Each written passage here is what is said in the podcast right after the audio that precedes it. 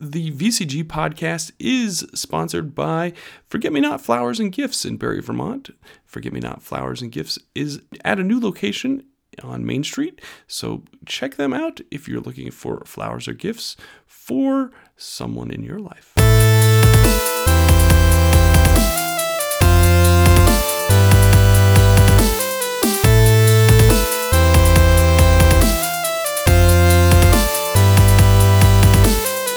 Welcome to the Chaotic Goodcast, our weekly geeky roundtable. I'm your host, Doug Shute, and with me are my fellow casters, Rob Kalajian from A Pawn's perspective, Hello. Ben Higgins from Quarterstaff Games, The throne of games is real. artist illustrator of story comic, Barney Smith. Ah. The early bird gets the worm, but the second mouse gets the cheese. That's true. Okay. And of course, the chaotic good cast would not be complete without our own Geek of the North, Jason Hunt. Oh, hi there, peoples. Thank you so much for joining us this even this episode. I almost said this evening. This episode. Let's get to our first segment. New at the store. Ben, no, Doug, take it away. New at the store this week is, of course, the one of the most anticipated and hottest RPGs of PAX Unplugged. The hottest it's a cat. horror, horror RPG that has been on our show for quite some time this year. It is, of course, from Free League, the Alien RPG. Ben, are you getting it at the store? We are, yeah. So this is coming in this week. Uh, it releases today, the day we're recording. So by the time that uh, you're listening to this, if you're not listening live, should already be in your local stores. So definitely head on out and pick it up. I heard uh, I heard you did quite the uh, quite the job promoting this this weekend. Uh, Um, we we might have sold a copy or two. Yeah. You might have sold like 8,000, Doug. Um, yeah, we'll talk about that in the uh, the the featured content for this uh, for this episode. I do not. S- um, but yeah, yeah, we we uh, let's just say it was it was a hot property. If I'm going to give give a little bit of a spoiler for uh, for later on. I, was, Um, I followed the Free League feed and stuff when they were posting from uh, PAX, and there was lots of holy cow, guys! If you want to get some of this, get down here. yeah, yeah, it's pretty cool. Um, I'll, I'll, I'll, we'll we'll talk about it a little bit later. We're gonna give we're gonna uh, Rob uh, and Ben and I are, are going to give our uh, PAX our PAX unplugged thoughts here uh, for our featured content at the end of the show. So uh, stick around if if you're interested in hearing about our PAX unplugged shenanigans. I guess is probably the best a best good way to do it. I don't know if you can tell, but my voice is still not fully healed from uh, from this weekend, from this last weekend. So if I sound a little different, that's that's why right there. I am All right, Ben. What else you got? What else you got coming in in the store? Uh, so the the other item which I'm excited about, this is actually new to Quarterstaff. I missed it on its initial release, which was actually uh, a few months ago. Uh, but Noctiluca from Z-Man, I discovered this at PAX Unplugged uh, and realized I'd missed a really good game. So uh, I made sure when I got back, I ordered a bunch of copies. So this will be new uh, at Quarterstaff. It's probably already at your your local game store if your local game store is not my store. So uh, I definitely missed this one. It's a great little. Uh, it's kind of you're collecting different uh, sets of dice, and the dice represent these naturally iridescent jellyfish. And It's a game about collecting dice. yeah, you. Uh, I think I, I think I play that game quite a bit there, Ben. I've been playing that game since I was 11 years old.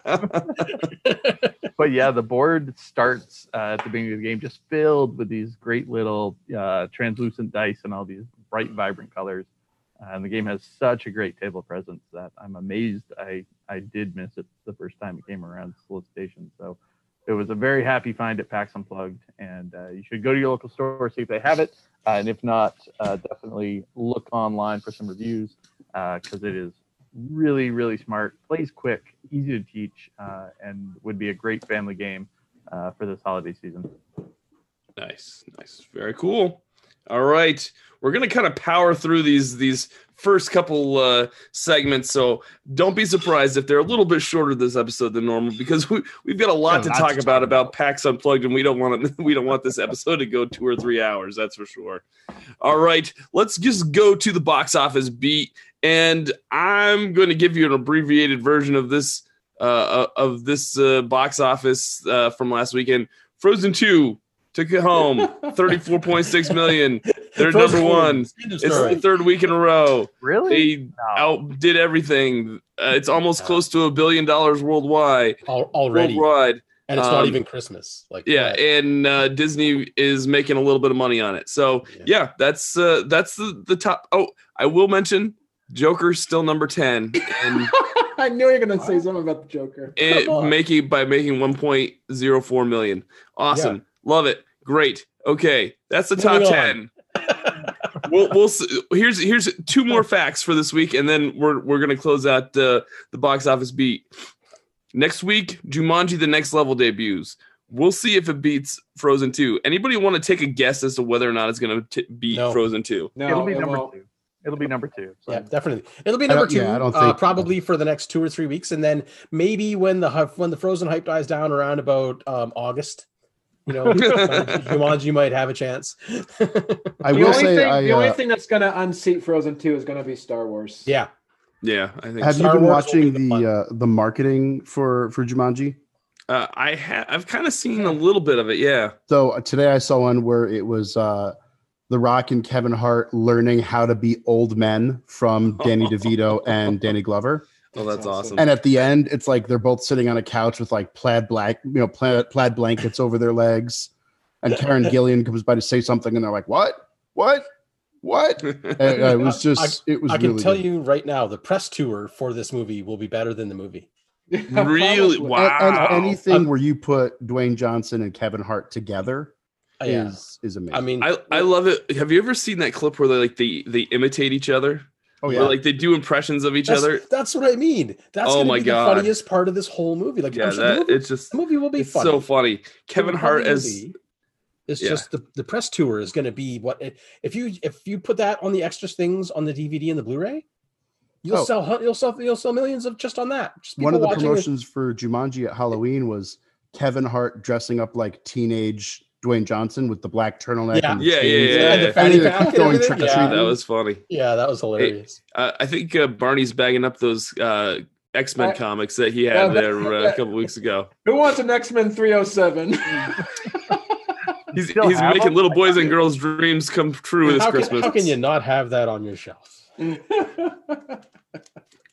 I got okay so the the next the next little bullet point i want to talk before we close out uh, box office beat is that debuting outside the top 10 was playmobil the movie earning just $660000 yeah, in over 2,300 theaters.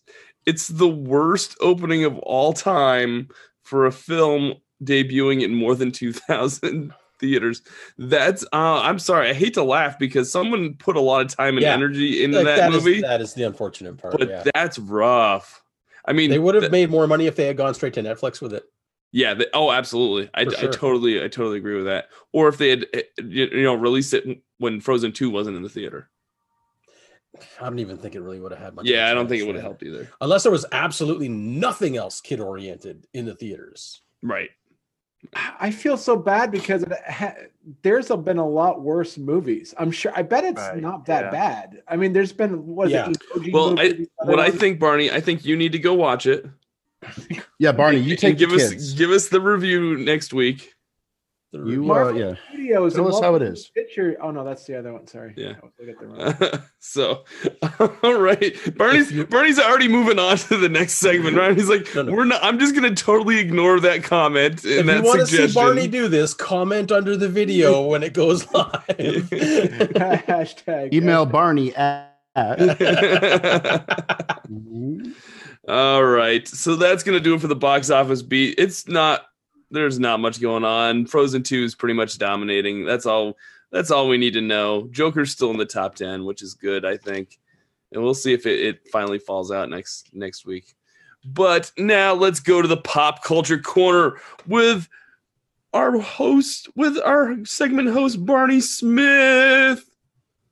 All right, so there, there, there was a few things that I wanted to uh, touch on. First of all, was we had three significant movie trailer drops this last week.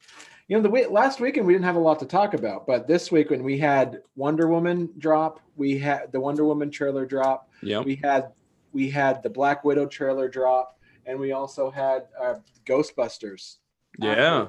drop. And did everybody get to see those trailers yet? I, I- have. I haven't seen the Black Widow one. Watched them all right before going live, so they're fresh. Wow, I haven't even seen. I, yeah, I Some of us practice for this. yeah, I yeah. You put a, a lot of effort Thanks, into this. Ben. I haven't watched Ghostbusters or Wonder Woman yet. I was going to watch them with uh, with B. They had so just to uh, touch on a, a, a quick about first with the Black Widow, the Black Widow trailer. There, I don't know if anybody's seen the news about it, but there was some pushback uh, on the Twitterverse about the the trailer because there was a line in there with the Red Guardian, which is the the Soviet, not the Russian, but the Soviet version of Captain America, in there. And uh, and for those that don't know, the the person that's playing that playing that uh, playing Red Guardian is uh, David Harbour from Stranger Things. Oh, Hopper, Hopper. And, no, uh, Stranger Things, or Hellboy. more more notably, more more notably known, Hellboy. Hellboy. He there was a line in there. There's a line in there where Rachel Weisz says, uh, "You got fat," and of course, um, people consider that a piece of uh, fat shaming because Shaming, it's the yeah. same people about the whole Brothor thing as well. Yeah. But I, but looking at it, is that it's it, it wasn't it really wasn't that. It's there was a it was it was more of a line of because you can see he was he was holding his own. He was kicking butt, just like uh, Brothor was kicking butt in Avengers Endgame, and and so so there's so people just to do some research on it. So the the characters that are in there, uh, um, uh, Florence uh, Florence Pugh Pugh I don't know how to say it Pugh. Uh, she's in there. She plays uh, Yelena Belova. And Yelena Belova is the new Black Widow in the comics. So oh, okay. Chances are i think this is going to be a movie that kind of introduces her as the black widow for phase four and and you're also going to see they also talk about taskmaster who is in there and he's the uh he's My the main boy. villain in that and he has it's ca- they call it it's called photographic reflexes that's the actual term for what he has where his he- power, yeah, or if ability. I whatever he sees he can mimic directly Right, right. Ooh, that's So- cool. Yeah, it's really cool. It is. He's his any comic appearance he's ever had has been really cool. And he's been in since like the 70s. He's the character's been around for a long Yeah. time. And he, he was always a, a main villain for Captain America. You can kind of tell by how his costume was designed. yeah. it looks it looks like somebody just mugged He-Man and the Masters of the Universe's set designer and just slapped it all on one mannequin and said, "Here you go. Here's your next bad guy." yeah, with a Skeletor head and everything. Yeah. Yeah. I mean, it's. Uh, yeah, so uh, definitely check it. out. Definitely, if you haven't seen it, check out the check out the trailer. The trailer itself is, it's there's a lot of questions. There's a lot of Easter eggs in there. For instance, uh, um, Rachel Weisz's character, I can't remember, or is it Elena Below? One of them is wearing the vest that Black Widow is wearing in Aven- in Avengers uh, Infinity War. Oh So wow. keep in mind that this movie comes out. This movie takes place between uh, uh, Captain America: Civil War and Avengers: Infinity War. Okay. So this is where she, what she's doing as she goes into hiding, basically. Interesting. Oh, so it's not like a it's not like a prequel prequel. No, no. Okay, no. I thought this was going to be more of a like her origin story, and I was hoping we'd get to see like Budapest and and all of that stuff. there is going to be some mention. There's going to be some because they they've mentioned Budapest in so many times now. so yeah. many times. Like in first was Like in we have to know. Yes, so there will be some sort of uh, re- response to the whole Budapest thing. There's they got to answer it, and I'd be really curious to see if they do something where it's actually a churro kind of you know like a like like a Like, like the shawarma scene the scene, shawarma scene where it's actually like actually nothing. But nothing actually happens. They just have a great time. It's like, yeah, remember that time in Budapest where we got some like amazing food and went to bed early and nothing happened? Yeah. Mission went off completely as expected. Nothing surprising happened. yeah, because there's not there, there. There'll probably be more talk about Budapest because uh, uh, Hawkeye isn't in the movie. He's not listed. He's not in the credits Oh, or anything like that. So, so the only one that's in there that they're gonna, the only person that's in there that's that's from the thing is um, uh, there is rumor that that well there was Robert Downey Jr. It does have a cameo in there as Iron Man, but that really is the only character that is from uh, the greater MCU that's going to have any level of uh, of a piece in the movie. Uh, It kind of stinks that that Hawkeye's not going to be in it. I mean, it makes sense if if that's the time period because that's when he's off, you know, right. being Ronin. But uh like their chemistry together is so awesome. I mean, the chemistry even with like Hawkeye's family and and Natasha is is great. Yeah, and keep in mind too that Hawkeye does. We're going to see a heck of a lot more with him, with him and Kate Bishop because of Right. the Hawkeye Yes. television show that's Yeah, coming out. yeah. So I'm wondering if that's going to get its full release or not after all that kerfuffle they had with uh, with him in his personal life, though. oh maybe yeah. I don't. I must have missed that. J- uh, Jeremy Renner made some unfortunate comments. I don't know if he was serious or joking or what, and he shot himself in the foot because they've already written him out of everything else movie wise. Ooh. Um, they're they're replacing the character. I think that's the plan with the Hawkeye TV series right now. Actually, is to introduce a replacement for Hawkeye. Well, Kate Bishop, his daughter, ends up Yeah. being the new. That's I think what they're I think Right. that's what they're going to do with it. Yeah. Yeah. Uh, so moving on because we do you guys have lots of packs to talk about. Uh, the Wonder Woman trailer. Who saw the Wonder Woman trailer? I saw it. I've seen it many times. Gosh, oh my god. So The one I movie love- DC's doing right. yeah. Well, well, here's the thing too: is like when you don't have Zack Snyder directing something. I mean, it's, Crazy what happens. I mean, because really, I mean, look, Aquaman was good, and like in this, and so, and so, for those who don't know, Maxwell Lord is the main villain of of Wonder Woman 1984, and Maxwell Lord is for anyone who hasn't read um, the the comic series, check out the the re-release of basically volume two of, of Justice League when it came out in 88, 89, 90. I can't the writers who did that they introduced Maxwell Lord. He was basically uh, a rich guy who bought the Justice League and he formed the Justice League and again. And some of the best writing you see, not writing as in, not writing as in like gritty, dark, you know, anything like that. But the Justice League of the, the the rebooted Justice League they did in the late 80s to early 90s was basically the equivalent of it was B level superheroes. The only superheroes you could actually afford to pay to be part of the part of the team.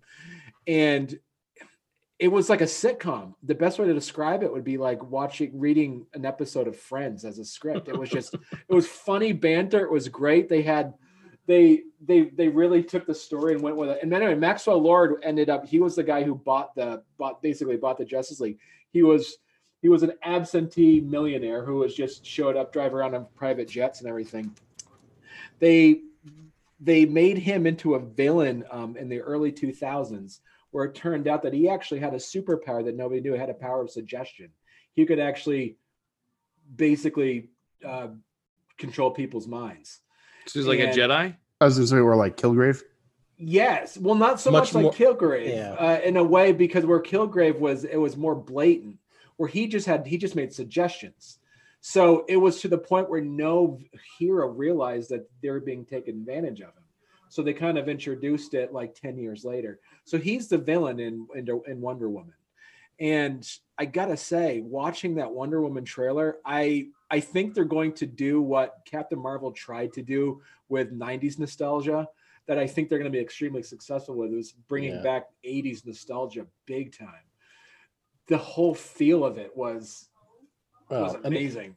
like well even in the first movie um when they were introducing uh wonder woman to like the modern world and how everything worked when they were when they were in london and she was kind of like well why can't i have my sword out and who wears these foolish dresses and all that kind of thing that was hilarious. Yeah. I would love to see her reaction to the 80s. Like, Well, Yeah. I, I think you're going to get kind of the opposite. Uh, Right. She's going to teach uh, him about the current world because she's been living in it.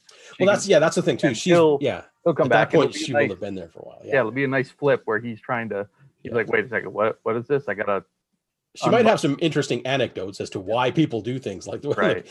it's foolish that they do it like this, but they do it like this. So it's I a- hope they pull. I hope they pull it off really well because I- I don't want it to be a throwback to. And this is also an 80s movie, Crocodile Dundee 2, where like, Right, if, we- right. if we remember, Crocodile, the first one is like he, she's introducing him to New York City. Yeah. And the second one, he's introducing her to how to live and how to be in Australia. So that's the one thing I hope that that dynamics doesn't switch. I have many Australian friends that hate it when I bring up those movies. Don't you dare! So how Uh, are they handling him coming back? I- I think it has something to do with Maxwell Lord. There's something he did. There's something about people's dreams come true, or there was, uh, from according to that trailer that they're looking at it, that they kind of bring him, bring him back, and it's something. I wonder like if he's her if he's really back or if he's like a figment or something. Because not I'm sure. afraid it'd just be kind of cheesy if he's just like, "Hey, I'm back." It Well, they basically retcon him back into the show. Yeah. it was pretty interesting know. that the trailer just didn't make any. It didn't try to explain it. It just threw him right No, in. it was just, Right, hey, look yeah. who's here. yeah. Yeah. Maybe that's it. Maybe he just suggests to Diana that he's still around or something, and he's and she's like, "Oh well, okay then." But this is what I love. What you're seeing in these in trailers lately is that the trailers have stopped show. You know, and we always said you you can already tell if the movie's going to be bad based off of the trailer when they show everything about the movie. Yeah, if you see every cool yeah. scene in the movie in the trailers, you know you're not going to see a good movie. Yeah. Right. yeah. Well, Which- and Mar- Marvel's been notorious lately for doctoring trailers. You know, Oh yeah, that Yeah. too. we've seen too, you know yeah. with Yeah. with uh in you know infinity war you know we had a scene with the hulk in it but it was actually the hulk buster Yeah, um in ragnarok um you know we didn't see his lost eye you know Yeah. in in. That's parts true, where yeah. his eye would have been gone Yeah. um there's been scenes and trailers that just haven't been in the movie so marvel's been pretty great at, at trolling folks and and people go off on these whole discussions about these trailers and and they're not actually real parts of the movie it's become such an industry for them to like get sneak peeks and to leak scripts and stuff like that. Like, and they like they quickly hone in on the on the cast members who are going to do stuff like that. Like Tom Holland was so Yeah. so bad for letting things slip and saying things he shouldn't be saying that they were literally using him as a mule to to spread disinformation at some point. Right, right. Like here, somebody tell Tom that Iron Man dies in the first 25 seconds of the show. And sure enough, he'll be on Jimmy Kimmel saying, Oh yeah, so it's really unfortunate what happens to I oh you know, and he'd have the whole internet be, would be aflame with people running around saying, "Oh my gosh, look what Tom Holland just said." I love when they uh, they did it on Twitter. One news site reported, "Oh, that Tom Holland accidentally leaks you oh know, yeah. en- entire film on the internet." and Tom Holland replies, "He's like, oh my god." He's like, "I had to actually double check and make sure I didn't do Make sure that." I didn't do that. what button did I push? But, It's just that, that new spider suit, man. It's tough to control. and I, and I gotta say, and I think you're seeing, I seeing it's that it's the new genre of of how they're doing this now. It's because people are so savvy now when it comes to, um, you know, d- diving into, oh you yeah, know, diving into trailers and just people like dissect. Mm, they dissecting do. it They're just like, yeah. So well, and then uh, to be cognizant of time, then we talk about like another great example of that is Ghost the Ghostbusters trailer. Oh man, that's getting so much hate right now. It's Really? how Why? really? Oh yeah. Did you? Okay. Well, t- Barney, I'll uh, I'll let you talk about it a little bit before Well, I dive in. And I was I was gonna say about it is like I lo- I mean I love the Ghostbusters and and it's that it's it doesn't give anything away about the what the movie plot's gonna be. You know, it's, no, and it's and I think I Well, you know maybe I think it does kind of give a little bit away. but you don't know. I mean, it's like they talk about there's you know earthquakes that are happening. It's there. Then they make the hint that there's been no ghost seen in 30 years. I think that's something that people can kind of take is by saying, "Oh, is there like a huge, like, purgatory, mouth to hell, ghost thing, whatever, underneath this place, or Yeah. giant ecto was it like a giant ecto containment unit that kind of was left on was left on and been sucking all ghosts in the whole world into it or something underneath here or but it leaves so much nobody knows what this movie's going to be about and they just they gave enough to show that it's there's going to be you know i would see honestly i guess if you kind of hinted at there's been some some hate about it would be that it's kids maybe that are That's it. that's exactly what the what the internet is a, a, a, a blaze about is be, basically they're saying so ghostbusters 3 is just stranger things It's Spengler thing. Str- Stranger Things with Things. ecto packs and stuff. yeah yeah because because the the main one of the main child actors in this movie is one of the leads Yeah, from Finn, stranger Finn things and yeah. Wow. and it's taking place in a small town and it's supernatural and kind of weird things are happening Yeah. so so a lot of people are like oh well they're just trying to take ghostbusters and take whatever's the new hotness and mesh the two to make it popular Trying to Now, make some money the, off the back of Stranger Things. right Aren't all the actors pretty all the original actors pretty much signed on with the exception of Yeah. uh well i, I don't think i don't think uh rick moranis Rick Uh, Moranis, he hasn't acted since his wife died back in the Yeah, mid- yeah, so I no, don't but think I, I heard he was coming back to do a few small things lately. I was gonna say I could see maybe a very quick cameo and then out. But because yeah, now that his uh now that his kids are are older. Yeah, Oh, that's um, I true. mean the whole the, yeah the whole thing was that he he stopped to take care of his you know raise his kids. Right Yeah. right. Um and he was back recently to do something wasn't he? I i don't know.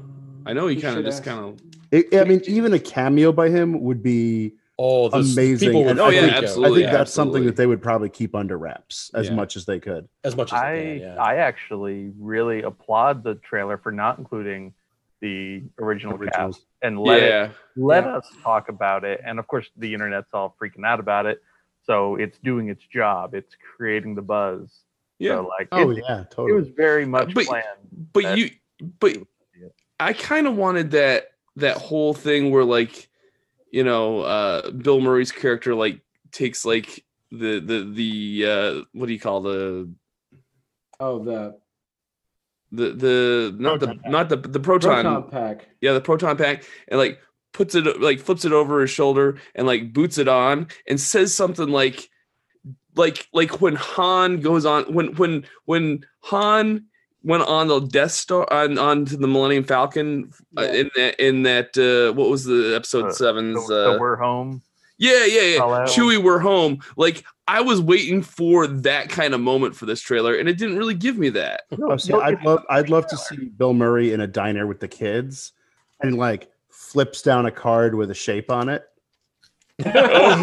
Right. That would be Like, funny. Yeah. So tell me, kid, you know, what's what's the next card or something? right There's going to be, I, I think, if they're using, if they're using the kids in this sense, I, I foresee this is my, this is my, my guess that they're going to be utilizing, almost think about it for, uh, it's, I see it as a as an example of Episode Seven of Star Wars, where there's going to be a passing of the torch, and Yeah. I see, I see that, I see that if they're smart about it, that's what they're going to do. They're going to say, all right, you're here. There has to be some level of of formality and and and ritual and ceremony where they say you are now going to do this for us. but the but they're so young like it, it it's That one thing when you them- have like grown men like fighting ghosts and, and everything but when you have like little kids it's like uh, i don't know. It almost it almost feels yeah, yeah it almost feels like okay we don't think that the majority of the audience will will grasp this. The only people that will come to, to a ghostbusters movie will more more than likely be the old fans Yeah. let's make it appeal to a wider audience by throwing kids at Yep. in it That's and that's So- exactly why they're doing that. yeah Right. I would say, but then look at it this way. I would say it's it's it's that old adage of when uh, we talked about it. I think it was a I don't know how many podcasts ago. We're saying that uh, that big, that great photograph of that little girl I saw at a comic con dressed up as a Ghostbuster. This is when Right. the Ghostbuster movie came out, and it basically said, um, you know, this is not your Ghostbusters. You already had your Ghostbusters. This is her Ghostbusters. Yeah. Right. So I Yeah. see this being the point of like, it's you know the same thing. It's a new generation for Star Wars, you know, and it's a new generation for. I love the idea of having like a eh, like a Ghostbusters world like genre that takes place in the same Ghostbusters quote unquote universe that has had the sign off on everybody involved from the original to say this this is good. We want we want to pass this torch along onto a, a new generation because Well, is, isn't that kind of what they wanted to do with the last movie? Yeah. I think they tried, but I think what I think what it is, that's what the movie studios wanted. Columbia did that. It wasn't the the writers and the actors and all the the people they I think they tried it. They did try it. And I think what look at it from this way is that Columbia tried it out and said, wow, that didn't work as well as we thought it would. And then, you know, Ivan Reitman's son said, Hey, let me let, let me take a crack at it. Yeah. I think I think he only brought that up to do it after he saw that there's still a passion for that that genre. I mean, it's there's people that it's it's a strong it's a strong community. It's Oh, absolutely. I mean, I mean, you. I, I dare to say it's almost like the 501st as far as like the Ghostbuster fandom. Like yeah, they're they're, they're they're semi-professional cosplayers. Like there Right. are whole clubs that try to make it as authentic as possible. yeah. I mean, the majority. You know, usually you see the- the 501st and whatever Go- Ghostbuster like, you know, state club or I don't know what they call the. I know they they have like matches that chooses Chapter, Ghostbusters or chapter. Yeah, chapter. You know, those are the two main. Like if you were at a, like a legitimate Comic Con, usually you see or, or you know some sort of uh, show like that or pop culture show. Those are the two major like cosplay groups that uh, that are there for the most part. yeah. E- even though they're not the same continuity, you think we'll see any uh, cameos by the ladies? I don't think so. I Not think, as not as Ghostbusters, but maybe I- just. I think I think they're going to try to distance themselves as far as away from that as possible. Man, that was a great movie, though. I, liked did. it. I, I I did. I like I it too, really liked it. You know, I, I being a father of a daughter, I, I I like taking my daughter to go see that movie. I love that. I to be honest, I love that movie too. And yeah. You know, I- but So, yeah. So, and I just w- really wanted to touch on one more thing uh, before we jump in is the uh, the uh, Crisis on Infinite Earths. oh yeah, Uh, I just finished before we started going. Before we started talking, I just finished the Flash one. So it's the first episode. The first episode was, uh, oh, uh, I'm messing up here. So the first episode was that was there was Supergirl. right, Um, that was on Sunday. On Monday was Batwoman. right. Uh, tonight was Flash. And then they're going to take a break for until then January 10th. They're going to show Arrow and then uh, Legends of the Tomorrow. So this is a five part, five part piece. Uh, so a little, a little piece. So I'm not to give. This isn't giving away any of the plot or anything at all. But I just wanted to kind of give everybody a little bit of trivia facts about this. How so? The Crisis on Infinite Earths is uh, is based off of a 1985 series that DC did, where they just had way too much continuity. So they decided to say, "All right, listen, you know, you know, they had the Golden Age, Silver Age, and the Modern Age. Like, Yeah. there's just nothing. What we need to do is just put it all into one universe. So they just had this Crisis on Infinite Earths, where they had this huge 12 part series where they just started killing off everybody. They just wiped it out. They did, they were going all kinds of stuff. So what they're doing here is that they're doing the same thing, where they're actually just wiping out all Earth. So uh, all the the continuity, and they're bringing in. This is the coolest thing about this, and then we talked about this before about who was coming into the series and whatnot, and they have they they showed like different Earths er, Earth numbers. So to give you a little bit of trivia on it, Supergirl takes place in Earth Earth 38. 38 is based off of the year 1938 when Action Comics first appeared. So that's where Earth 38 number comes from. Uh, they actually had a cameo, and we talked about the uh, the guy that does the voice for Batman the animated series, Yeah, Kevin Conroy. Kevin Conroy. Um, they showed him. He's from Earth 99, and Earth 99 is based off of the year that Batman Beyond came out. Uh, uh, they showed a they showed a snippet of uh, Earth 75 where Superman dies, and that was based off of Superman issue 75. Uh, that was the issue where um, Superman died in um, issue 75. Uh, they also have Earth 96, and Earth 96 is where uh, that's based off of 1996 when they when they did that limited series Kingdom Come. They also had this is the other cool thing they had a the, the reporter from Batman, uh, the first Batman movie in Oh, Robert 1989. Robert Whirl Whirl. Robert, Yep. Whirl, Whirl or Wall or Malt, yeah, something. Yeah. Yeah. He's he makes a cameo and he's from Earth 89. Uh, they had a cameo of uh, Burt Ward.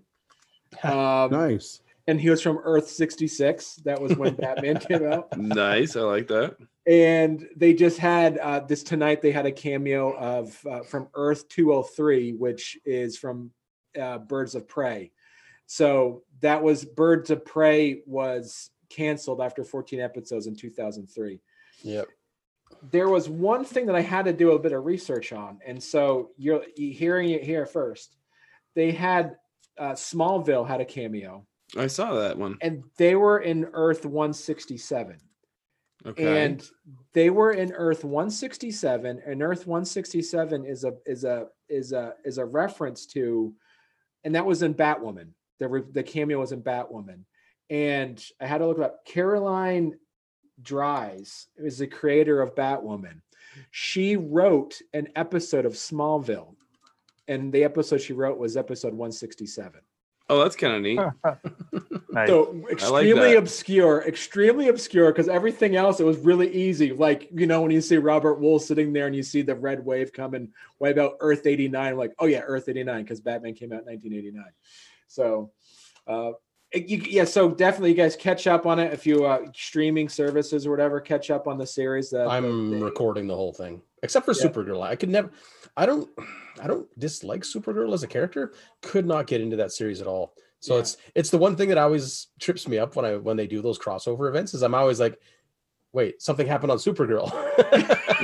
so now I feel like I missed something. So now I kind of want to watch it, but I don't want to go back and record Supergirl just to do that. So See, I'd Now- love to see it, but we stopped Arrow during season three, and I don't think we ever finished Flash season one, and that was it. Yeah. Yeah, that's what I was Um, going to ask. Like, can we jump in and just watch this crisis and have some sense of continuity, or would we have to be watching everything? You don't have to watch any, no. other than Okay. some there there might be some side parts to it where yeah, the only thing I mean, that you'd have to really watch was uh right. the two main characters that were the well the three main characters that were that were in the crisis on infinite earths in the comic books in 85 was the monitor the anti monitor the monitor is basically considered kind of like the watcher i guess in a way Yeah. marvel studio and then there was two people there was pariah and harbinger and those were two uh superheroes that were just created for the uh, crisis on infinite earth so what they just did in this um, in this series is that they just used existing characters who just took on the persona of Harbinger and Pariah. So other than that, you, you know, you're not going to get lost at all. You can just Okay. pretty much watch all five episodes when the well the next two come out in, in January. You I can will watch it as just that as a series because it's it's actually just so fun to see all these Yeah. Yeah, absolutely. And you're the crossover events are always the interesting ones because that's when the producers and the directors and stuff can just go wacko with whatever they want to do. yeah. Yeah. and it's it's so funny because there's there's lines because they do crossover events every year like they just did one for you know the, the year before and the year before that and uh, there's a line in there where there's a line in there where this um, elongated man who is like the dc you know even though plastic man was plastic man was from earth 2 but elongated man was from earth 1 but anyway so that's just a side thing in the comics. But there he shows up there and like er- and like he sees these other people that are that are other supermans from different earth. He's like whoa superman. Oh and another superman. And so was, and someone pointed out uh, yeah, don't mind him. This is his first crossover. Like they're like I love it. I I- love it. all right. But yeah that's all that's all i had. So Very cool. Very cool. All right, now let's get to real quickly. Let's just get to the Mandalorian moment where we talk about episode was it episode five now of the Five, Mandalorian? five. Yeah. Wow. Okay. La la so, la la uh, la la la la. Rob has not seen this episode. Only Uh, three more left. Only three. Rob, Three Rob, do you want to put you want to put your uh, your your earphones down and then we'll give you the thumbs up when we're ready to go, or do you want to actually listen? You know what? I'll be I'll be fine. The last time uh there were some spoilers. They- actually weren't too bad, and I was still able to thoroughly enjoy the episode. Okay, so, good, good. good. Um, so I think based on episode four and episode five, the- I, let's just. I'm gonna give everybody a warning. If you haven't watched it, I'm gonna count. I'm gonna count down from five. You can stop, and then hopefully you can fast forward and and and go to our PAX Unplugged special. So five, four, three, two, one. All right. So here's my thing with episode four, the way it was, the episode five, the way this is. I think this is going to be an ongoing thing. I think this is how the Mandalorian is going to be. It's kind of going to be these like self-contained, uh, uh, bad guy of the week kind of episodes from like the here Incredible on out. Hulk, where he wanders into a new town every week. And Yeah, I think that's kind of how it's gonna. Do you guys? Do you guys agree? Do you think this is how? How? I mean, I personally, I'm kind of sad because I like the first three. I thought they were kind of self-contained, all by themselves, and I, I kind of miss that. I wish they'd do more of that. I would like to see him go on the offensive. Okay. Now that he knows he's being actively hunted by the entire guild, let's have him actually lay a trap for them instead of just stumbling around into their traps constantly. Yeah, that's You true know, I, too. that, I would like to see them go that way with the last three episodes, and that because that way, like when they resolve the whole child thing, then because I'm sh- I don't. Do you think he'll be in se- season two? I don't know. I don't think he will. The child anyway, but. If, if they be. resolve it in the next three Yeah. episodes, I I will be very happy with them doing that t- bit of a twist on it because he's like one supposed to be one of the toughest bounty hunters out there, kind of thing, and he's Right. basically just running away effectively. it's like moment. it right now. It's like Adventures in Babysitting. Yeah, yeah. You I know, mean, I've got to run from place to place and make sure Yeah. the child is safe, and I'm going to do something dumb.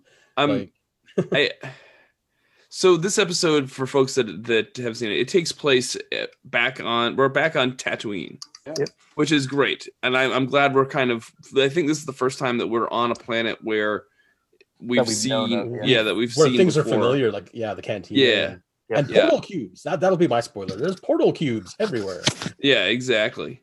And then um we get to see there's a couple familiar faces uh, if if you watch the background. We get to see the uh what is it the the droid from Jabba's palace there Yeah. that uh, assigns the other droids tasks. Yeah. Right? That that's that's that's Yep. this- I think dro- I think that was literally called just the Taskmaster or something like that in the in the, in yeah. uh, in the movie. I think as a, as well, a there was there was that funny line that was, was it was uh where there's a droid now that's working in behind the bar. Like, wow, things have really Yeah. gone down. We're like, like we don't Yeah. no serve droids kind welcome here. Yeah. Wait a minute. Yeah. So the whole episode really subverted the the Tatooine we knew. It showed us the world without Jabba, the world without the Empire. This is You know, true. there's Yeah. droids in the droids in the cantina. Cantina. Uh, the Tusken Raiders are not just absolutely, you know, attacking everything. you know, they actually there's some negotiation that happens. Yeah, I like that for Um, I, I I loved the fact that it was all gestural. Yeah. There was no, it wasn't just, you know, like they're not just doing their little their sand people roar thing that they always do, and then all of a sudden breaking into conversation. I I loved the fact that they just they don't talk, which is They're, really uh, cool. the actor in the Tusken Raider suit is actually uh, deaf, so he. I was that what yeah, that looked like sign language because my nephew is actually hard of hearing and he uses sign. And I don't I can I can barely understand like honestly I, I have to flip through a book to understand anything he says with sign language, but um I recognized that a lot of the gestures he was making and I was like that actually I wonder if I'd have to get him to watch this episode and see what they're saying. Very cool. Um, so basically, uh, Mando's ship gets injured. Gets Injured? well, I don't what, what do you call it? Broken, Da- Damage. So damaged. the heck? S- Sorry, I'm still ha- I still have con brain. Come on, I'm still like so so. Uh, it gets damaged. It has to land on Tatooine for repairs. Uh, he doesn't have any money on him, so he t- helps this other uh potential like bounty hunter kind of I liked that character. my my daughter did not like that character my daughter's like, he is a scumbag. That's why I like that character. She's like, she says he is not going to last this episode. That this is exactly my my even my daughter. My daughter's what thirteen, and she knew this. And uh, That- that's what I wanted Leorge to be like. yeah, That's that's basically how I envisioned him. oh man. Uh, so they hunt down this other bounty hunter uh, that is tracking. Was she tracking? We don't know what she was tracking, right? He was Probably just the out. Yeah. Yeah, they don't really From what I explain it. Yeah. Yeah, evident. So, but she uh, she convinces that she convinces this wannabe bounty hunter that hey, you know, if you take out Man, if you leave me and take out uh, Mando, uh, you, you'll be a legend in the. gui- Not only will you be in the guild, but you'll be a legend in the guild because of Mando's status and all this and that. Because uh, and and he attempts to, and well, you can draw your own conclusion conclusion from there. Um, in the meantime, the bounty hunter that they were that they were trying to k- track down, that he was trying to get to, you know, finish the job so he get in the the chat the uh, get the guild. Um, he takes her out after she says that she could help him take down Mando, and and uh, she, of course, you know, he doesn't fall for that because he knows that she's gonna gonna.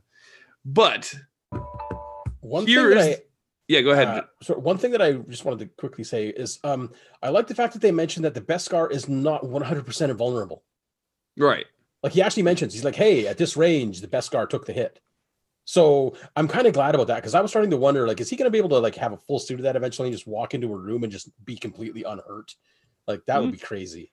But be- I yeah. like I like what I like what they did there, and but that's all I wanted to say about that. so of course the the episode ends on a huge cliffhanger. And we see these boots this this like caped figure with boots and spurs walk up towards the dead body of the bounty hunter that uh uh that they that they were hunting down. And that's all they show. They just show the cape and the boots. Yeah, do we th- of course the internet is all buzz now because It's Boba Fett. It could be Boba Fett. Yeah. Well, I mean, we Do- know. No. Well, that was EU though that he he survived, right? Because I mean, in the extended yeah, universe, he had was. crawled out of the Yeah, I think pit I and- think it yeah. was. Yeah. So I don't think it, I don't think it's going to be him. I very much. doubt Do you it. think you think Disney's trolling us, or do you think that it's actually Boba Fett? No, I I I think it's the big bad. I think it's the uh, the big imperial officer that they've teased in some of the trailers. The one that we haven't seen. Yeah, the one we haven't seen. He's he's going to be the big bad for the season. I think this is the foreshadowing to introduce him. I mean, that would make sense. That would make more sense. it, but- but, it, it was black. Like the cloth was very black, even though it was kind of dark. It was not the the orange cloak that that Boba Fett has. It wasn't the light tan boots of the Boba Fett suit. Like it, it was all black. It was not Boba Fett. Well, That's- here's the thing, though. The sa- the the clinking sound, the, the the steps sounded just like how Boba Fett steps in It uh, it did, yeah. In in, in Empire. in Empire. That's intentional misdirection. Hey man, Boba could get new clothes, right? Like, Yeah, I mean, you know, you'd be just other di- digesting in uh, the Sarlacc pit for like a few hundred years and see how uh, see if your clothes hold up. I I I will be disappointed if it's Boba Fett because What? Come on, no, No, oh, no, man. Boba you Fett can't be is the disappointed to see Boba You Fett. can't be. Yeah, I mean, how can anybody be? Ben, ben I'm gonna have to mute you now. You're getting Fett was- muted. You're getting muted. You're getting muted. yeah, Dude. but I mean, they want. I mean, if they want, you can't come on my show and say you'd be disappointed if Boba Fett is on Mandalorian. I would they put want it. the Mandalorian to stand on its own though, and not Yeah. have. yeah, You know, it's kind of like the conversation we had. Do you think that the dark saber will show up? Right, up? yeah. in- No, in I- I- I totally agree that it doesn't make sense to bring him in, but you can't say you're disappointed in having Boba Fett show up. All right, that's that's the point of contention.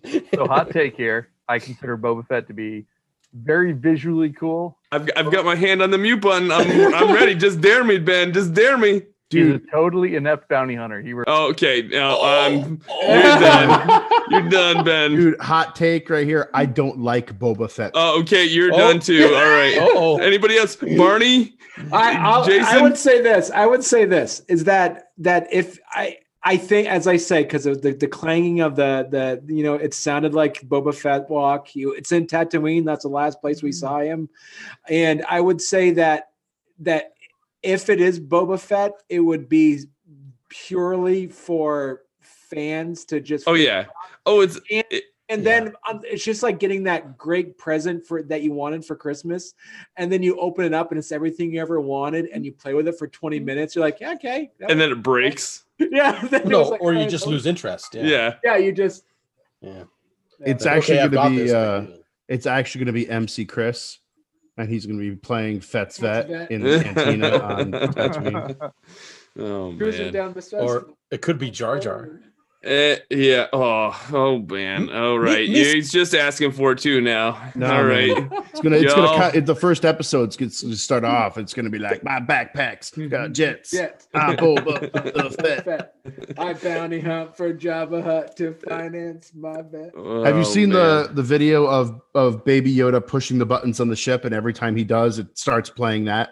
Yeah. No. And he's like, "Stop touching that," and then he's like That's looking awesome. at Mando, and he pushes the button again, and it Yeah. keeps playing that's Fett's funny. Vette. It's That's awesome. funny. That's better than Uh, Dark. So. Cool. Well, I'm I'm excited to see who this uh, who this uh, character is. I'm I'm, I'm agree. I'm gonna agree with everybody and say that it's. I don't think it's Boba Fett, but I love the fact that Disney's trolling like the fandom and making it seem like it is him, which is. It would be funny if it was just somebody who stole his boots. Yeah, it would. It would. Like it would if they totally actually had funny. Boba's boots on this, whoever this is, that would be freaking hilarious. Yeah. Hey, yeah, that's right. It's the same company that puts out those uh, Marvel uh, the Avengers Infinity War trailers. That They- They'll make it canon that the only thing that survived the Sarlacc pit was his boots. His boots. so, Sarlacc's got a poop, right? uh, hey, yes. Uh, Pooped out Pope. Pooped out Boba's boots. oh man, quality quality podcast here, folks. Quality. Well, if you'd stop muting us. Yeah, one- yeah. uh, I did want to. So, what did everybody feel about this episode overall? Like, I liked it better than four. Okay, Much I feel like I want to watch it. I uh, I dislike this one. This was my least favorite episode. really. I I agree. I it was not my favorite either. I would call I would in in the one to five list. I would put this at about a. Well, I would I would switch four for it for four. Like I would definitely have episode four be my worst episode. Really, see, I, I liked it better than. I loved Yeah. episode four. So, I Yeah, I- I, I I, couldn't get episode over the four. A team vibe. I was just the whole eight. As soon as I realized it was an A team episode, I was like, Nah, I'm done. B- Barney, can you check and see what the ratings is for the the Yeah, the rating is for for episode five? episode five got a seven point nine. Uh, episode four got a seven point eight. about Oh, the same. Yeah, it's So just it's basically the same. It's pretty, and I would say I would I would say though that I like say I like episode four more than five because I thought there was more character development happening yeah, I in did too. episode four. Yep, I Where will agree with episode five was just Just because he took off his helmet doesn't mean it's character development. no, No, but you get to learn a little bit more about the Mandalorian, like yeah. Yeah, you got a bit more of his backstory. yeah, Yeah. yeah and also too to be honest i did like i it, it, it did give me a throw back to and and i might get muted for this um but Okay, I got it. I got it. I got it. Getting it muted. gave me a throwback to empire i mean return of the jedi i mean i watched that when, when that came out Yeah, actually, I, I was gonna say that because of the forest and everything. It did it did kind forest of and the give me that. ewoks it just Yep. yeah keep I- in I- mind I, was i was i was how in 83 i was seven i love the freaking ewoks so i Yeah. Dude, because with his. Ewoks are awesome. yeah Yep. So, So, and a little little trivia that Ben probably knows this: the Ewoks were they were never called Ewoks in the movie. Yep. Yep. No, They Yeah, were they only called never- Ewoks in like their special, right? Yeah, in the cartoon too. Yep, yeah. they never refer to the species, Yeah. much like the Yoda species. that's yeah. Baby Yoda. No, it's the child. Yoda, dude. Baby Yoda. Baby Everything everything that Disney has put out, it's called the child. Baby they're not. They're not yeah, Yoda. they're, they're- they're just not going to take the take that branding. That's all. Yeah, no. Yeah. Cool. All right, that was our Mandalorian moment. Now let's get to our featured content. We're we're just going to talk about PAX Unplugged. Both, uh, all three of us, uh, Rob, Ben, and I, got to uh, go to PAX Unplugged. We all have, uh, we all kind of had different uh, experiences there, but uh, let's. But we all ate Taco Bell. but we all ate Taco Bell, and if you don't know joy, then you don't. You've never eaten at a Taco Bell in Philadelphia on what was it night Friday night? Friday Friday- night while Friday while night. Rob is is cursing with two kids behind him. Yeah, yeah. Whoops, That sorry. You know, this is going to be my major memory of this. Have uh, watching it as an outsider is all of the food posts oh that yeah. were popping up Philly, on my man. feed. Well, it's I was Philly. like, I was like, I, there was a convention, right? oh yeah. Well, I'll tell you what. Right across the street from the convention center is is Reading Market, oh, and oh my god, so good. there's so many food like it's basically like Faneuil Hall. If anybody's been to Boston and you got you got and you go to Faneuil Hall and it's just like food vendor after food vendor after food vendor, like that's what it is, and it's just amazing food and it's it's just awesome. And plus, there's just a whole bunch of other restaurants around the around there as well.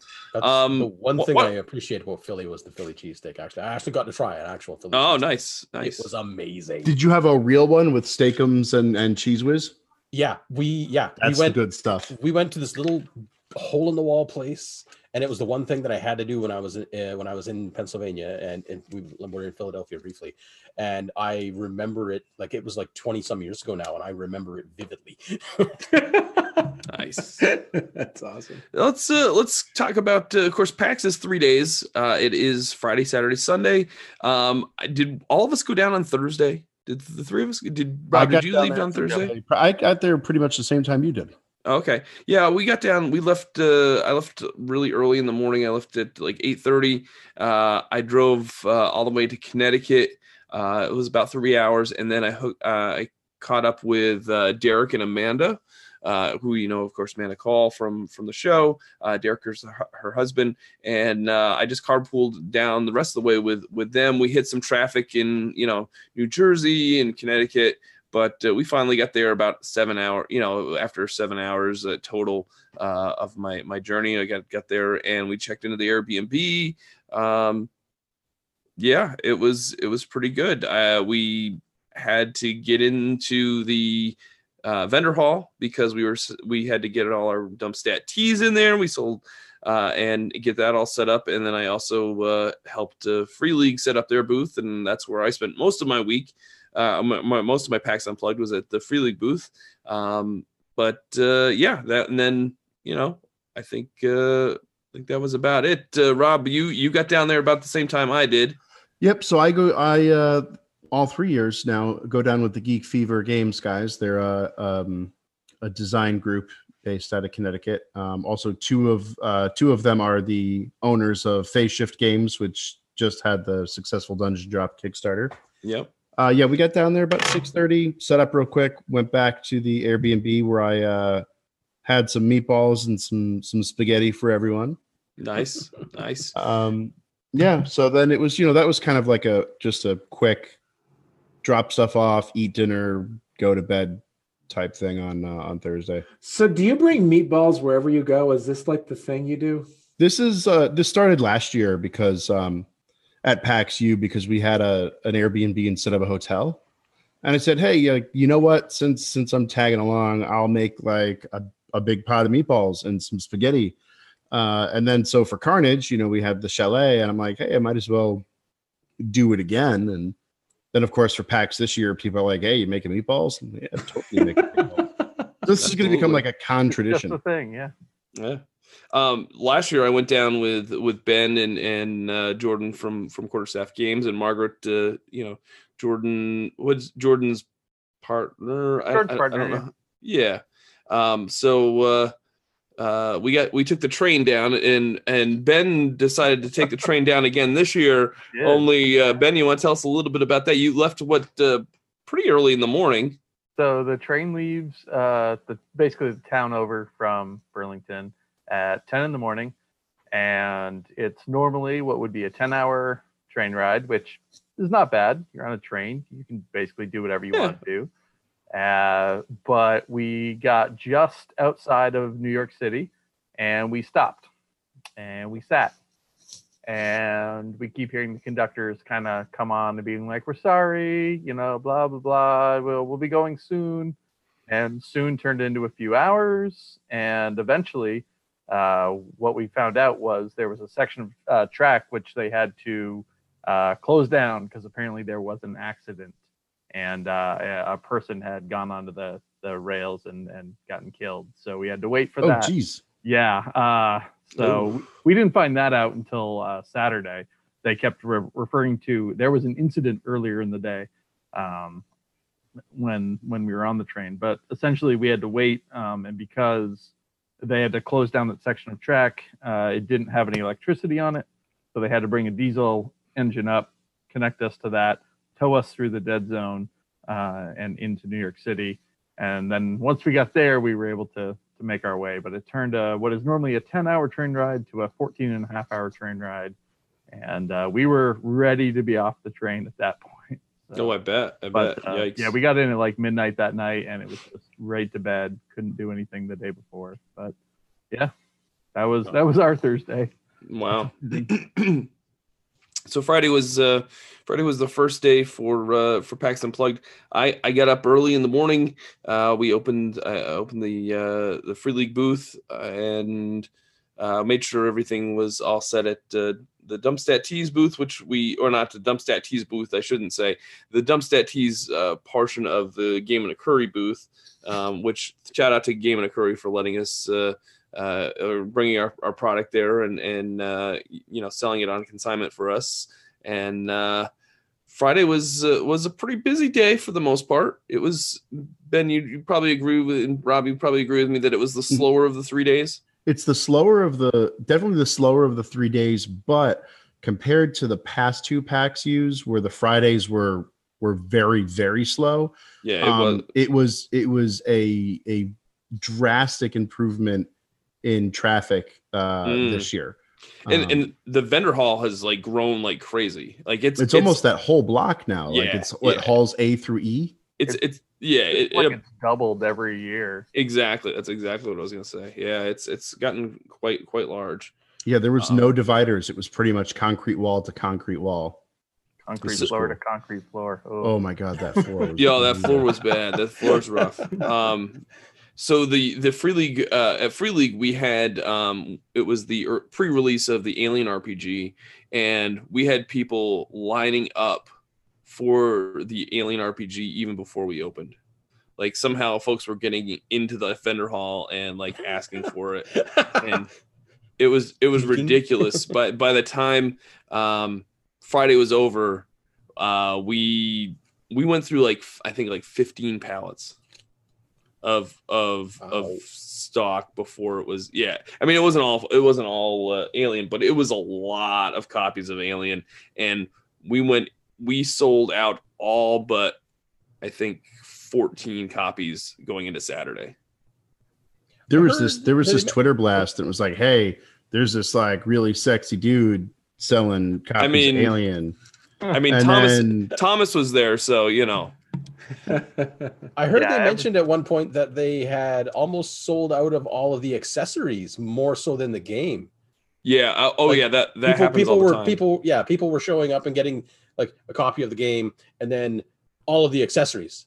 Like like a copy of the core book and then like every accessory.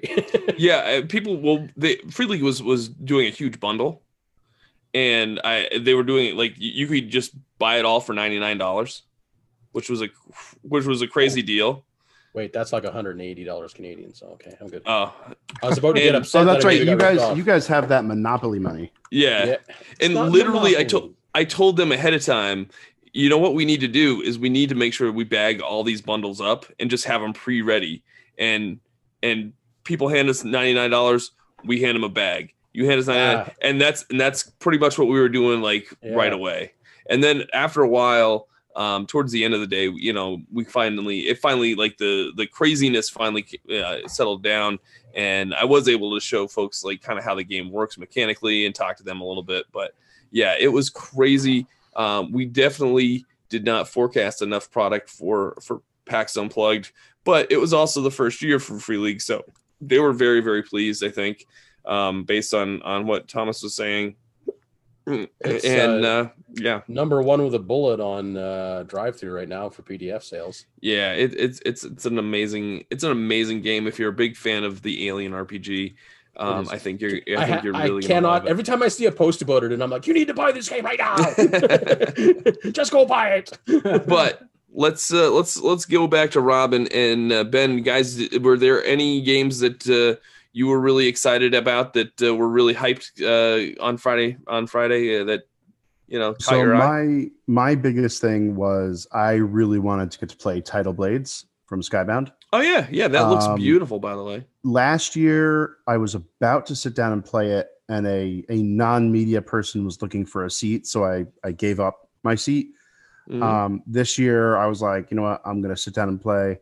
Uh, so we played two out of the four rounds, and I have to say, it is it is real good. oh, nice. Um, the core mechanic is worker placement, but it's almost like I don't know. There, there's a lot to it. It looks more complicated than it is. Uh, it was pretty easy to take your turn pretty quick, actually, once you know how to play. Um, but you're going from area to area, placing workers, getting resources, um, completing challenges. You know, fighting a monster if you want.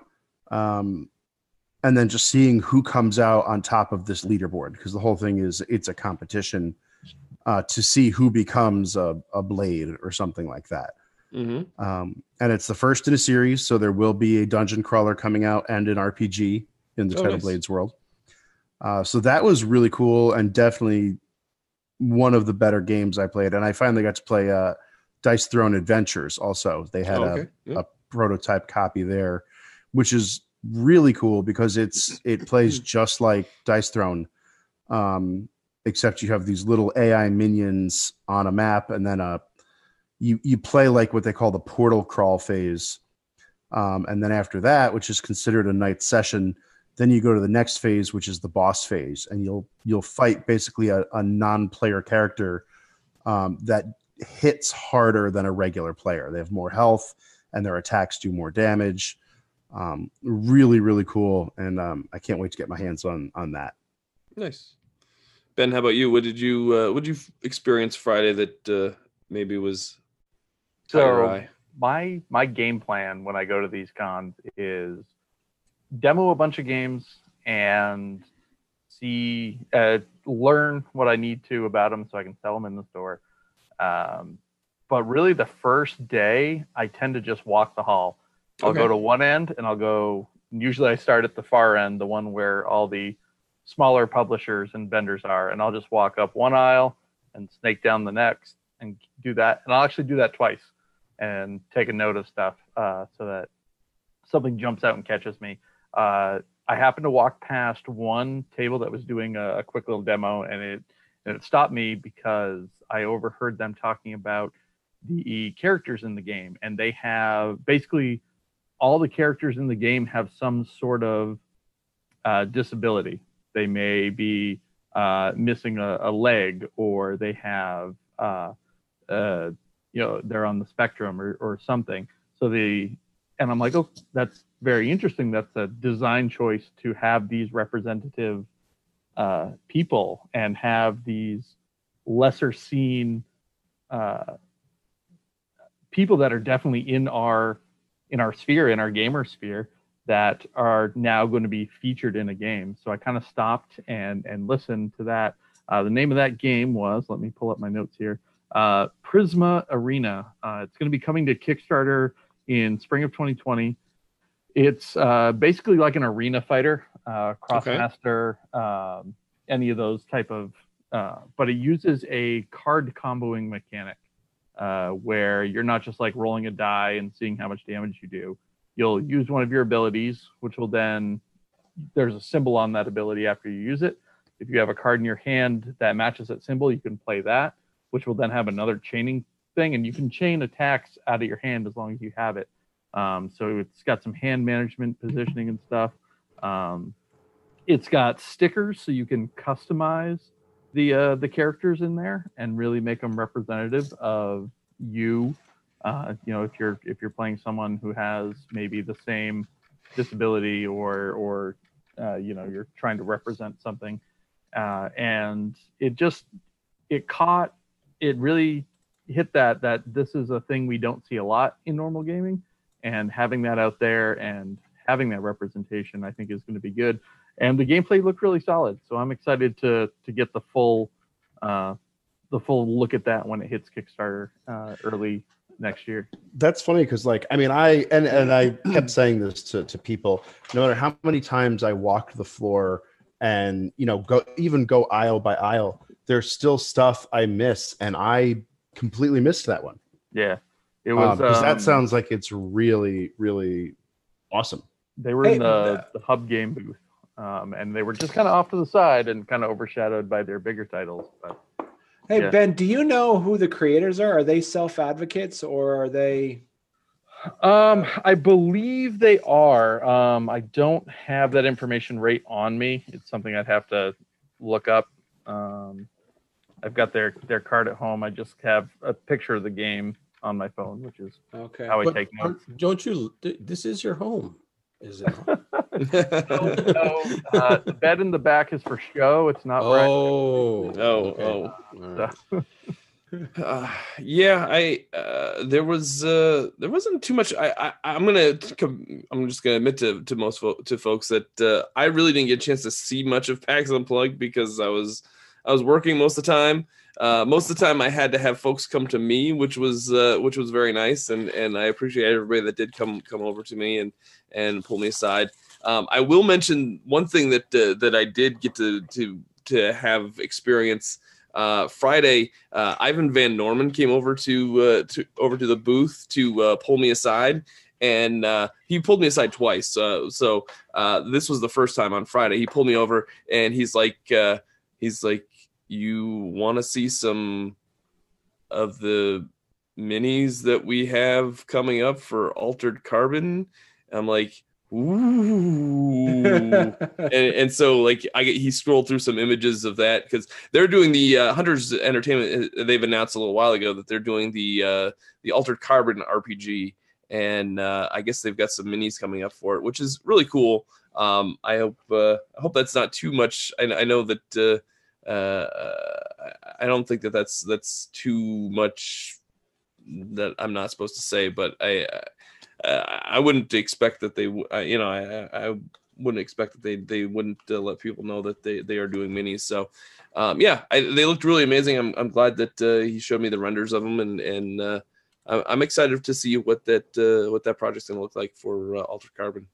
That was pretty much my one like big thing on Friday because Well, we did uh we did Funko on Friday as well. Oh, did we do Funko on Friday? I thought we did that on Saturday. no, Nope, that that was was Friday. That was Friday. Sorry, my my my weekend just kind of all snuck together. Okay, so fun, I don't even have my schedule anymore because I deleted it because I needed room on my phone. Um, so on Friday we did, I opened the free league booth. I worked for a few hours. Uh, Ivan came over, but then at like what was it like eleven? It was eleven or eleven thirty. Yeah, Yeah, We eleven. Funko. Ben and Robin, Ben, Rob, and I, we we met up and uh, we went over to Funko because uh, Funko would email me and said, "Hey, we're doing these uh, sneak peek. Would you like uh, Would you like to uh, take a look at what we've got coming up?" like And- yeah. Um, I don't know if if I mean folks know what, what Funko is. You, Barney, you, you know what Funko Pops are, right? oh, oh yeah, yeah. You can't not know what Funko Pops are. Yeah, uh, it's it's just uh, they're all over the place. Funko also does uh, this Funkoverse game, which is a like a, a miniature a miniatures like skirmish game, or there's all sorts of different uh, different modes of play. Um, but it's really well done. I, I really like it. It's it's it's simple, but there's a lot of uh, a lot of strategy to it. Um, I we got to sit down with Stephanie Straw, which is like their community and brand manager. Yeah, there we go. Um, and uh, we got to uh, we we we got to take a sneak peek at what's coming up. Like I think it oh man, was like- we get to see his yeah yeah we get to see some stuff. Uh, I think it's quarter one. I think is what's coming out, Most- right? I believe most of what they showed us was quarter one. There might be a product in there that was quarter two, but We we can't tell you what we saw. I think the I think the very I think the very last thing we saw was quarter two. Okay. Yep. The Um, uh, It- it's one of those things. us. Yeah, it's it's one of those things where where like men in black suits will show up at our doorstep if if we say Well, now you uh, have to tell saw. us because I want to see this part. because well, I mean, we are we are allowed to say that there's going to be uh, there's going to be single packs yeah yeah we can say of, that uh, for the game, which we we kind of mentioned on our video earlier that we recorded. yeah if if you haven't seen that video uh definitely ch- check it out because uh it was it was our initial reactions we, we as soon as we went to uh the funko uh sneak peek we we kind of went up to the media room and kind of filmed our thoughts which i thought was pretty fun I Um, watched that. That was funny. yeah it, it was uh, it was a good time i uh i'm really like we they're putting out single packs because usually they're coming four packs or two packs but the For full but game uh, yeah for for, for a full full game Yeah. experience. So so now they're gonna they're gonna do these like one off little where you can buy a funko pop with a card and like an item and just add it to like like the set that rob just held, held up the four the four pack um or you can add it to the two pack too i guess. Um but uh, i think that's an interesting way to do it and i think it kind of gives it a little more collectability and it brings that price point down as well And, And the, the price point collecting for the singles um, they make are pretty good. I think she said like they're going to be about fifteen dollars, yeah which is a little more than a single pop normally. But you're getting a game piece, an item, and the card. And I think some of them come with a uh, no, they don't come with scenarios because there's yeah you- no. they don't they don't assume what maps you have. Uh, but I think it's it's really cool because you're getting.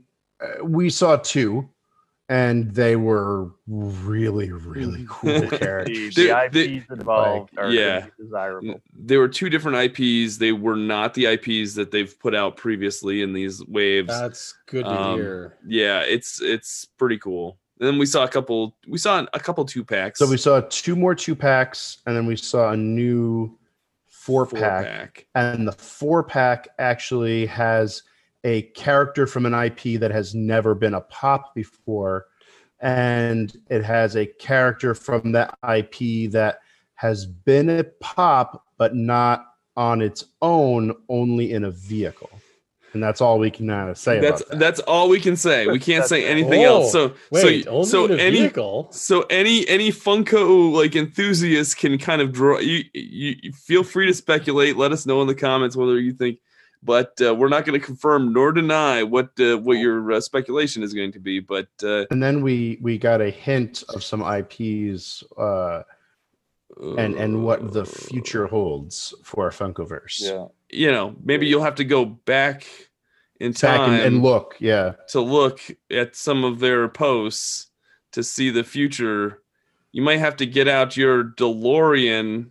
No, no. okay, you skipped over subtle now, Doug. It's uh it's one of those things where you just have to to hover over a few things. Yeah. Uh, make ma- sure you don't miss them. We're Yeah. never going to be spoken to again. We blew it. I was trying to keep it very I was trying to get Doug was just like, no, it's this. Right. Doug's no, like, I didn't. I didn't say what it was. let's let's have a peek behind the curtain and whoosh. Here you go. oh man. It, it's Um, it's Optimus oh. Prime, isn't it? It's Damn Raiders it, of the Barney! Lost You're not supposed to say. Uh, but yeah, they they've got some really great stuff. I, we're hoping that uh, maybe we can get Stephanie uh, Stephanie, Stephanie Straw on the show uh, to talk a little bit more about uh, Funko games because Funko games is not going to just do the Funkoverse games. They're they're Right. doing other games as well, which is really nice to hear. Yeah, Um, but, which they they have been anyway because it's Prospero Hall. Um, that, that's kind of the, the the studio that was doing. They've done uh, Horrified. Um, I'm trying to Villainous. think of what's Yeah. that? Jaws. Villainous Jaws. Jaws. Yeah, Yeah, so it was kind of cool to see too that not only are they doing other games, but these games aren't necessarily going to be Funko IPs. They're just going to function like they've always functioned and make games. It's just now that Funko Games is is publishing them. right. Um, yeah, I, I, I'm, I'm, I was like I said, I was really excited to be a part of it. Um, it was, it was definitely one of my highlights of, of Friday, and one one of my highlights of, of the convention in general. Um, There was a lot of there was a lot of like fanboying and geeking out happening Yeah, during that yeah, I- conversation. I would have liked to uh, have recorded an interview with Stephanie, but I know us, and I know we would have like totally blown it and like totally, totally We, like we also spent way too much time geeking out about the stuff we couldn't film. yeah, yeah. Um, Yeah. I, I- and if you haven't played this Funkoverse game, you need to, especially if you have kids, if you have fa- a family. It is a really legitimately solid game. Like it is fun. What you're saying here is next time you guys all go to PAX, we need to get a GoPro strapped to every single one of you. I I have I have a. Uh, uh, I carry like Go, a four GoPro with a K4 microphone mounted on it. No, that I would be that would be Yeah, perfect. no, but Live broadcasts. anyway, uh, that was that was pretty fun. I I hope we can have Stephanie on the show. It'll be it'll be a blast. Um, she's just a delight, and uh, yeah, I think it'll be I think it'll be a good time. Uh, is there anything else? To, would you guys want to add anything else about Friday? Uh, we went to Taco Bell. Yeah. Yeah, we did go to Taco Bell after. Like against your will or No, No. like it was. Oh, voluntarily. Oh, was that? It- it's super cheap to eat, and like everywhere else in Philadelphia is like wicked expensive. No, it's Yeah. not. Everywhere No. in Philadelphia is cheap. Clearly, you didn't take Ben with you. ben, was that also the night that was was Friday night also the night where we went out? Yeah, I think that was ball pit night. Oh, yeah, that nice. was the night you guys went dancing. Yeah, we we okay. So so at like twelve, what was it like twelve o'clock at night? Yeah, it was Oh midnight. You, you So, messaged me and mid- you're like, mid- "Hey, hey, what are you doing?" And I'm like, "Sitting in a hotel room." You're like, "Let's go somewhere." So okay, so you hear what you got to realize is that I don't sleep. Like I maybe like most nights Not I like get normal like humans. No. I, I'm I'm basically a, a robot at this point.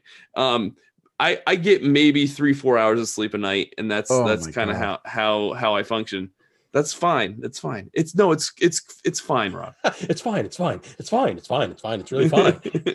um so so and and i love being out in philly and it's uh, there's multiple reasons why i like being in philly but like when i'm there and pat's PAX Unplugged and i get to see and hang out with folks that i don't see on a regular basis that i like to to talk to and i like to hang out with um i i, I try to get that chance um yeah, I, I just uh, so Friday night I, I messaged Ben. I'm like, hey, what are you doing? Let's go, let's let's go somewhere. And so I put on out on Facebook, you know, hey Philly, what's everybody up to tonight? Thinking, well, maybe I'll get one or two. Yeah, no. Everybody's like, you got to go to the Concourse Dance Club, and because that's where it's at.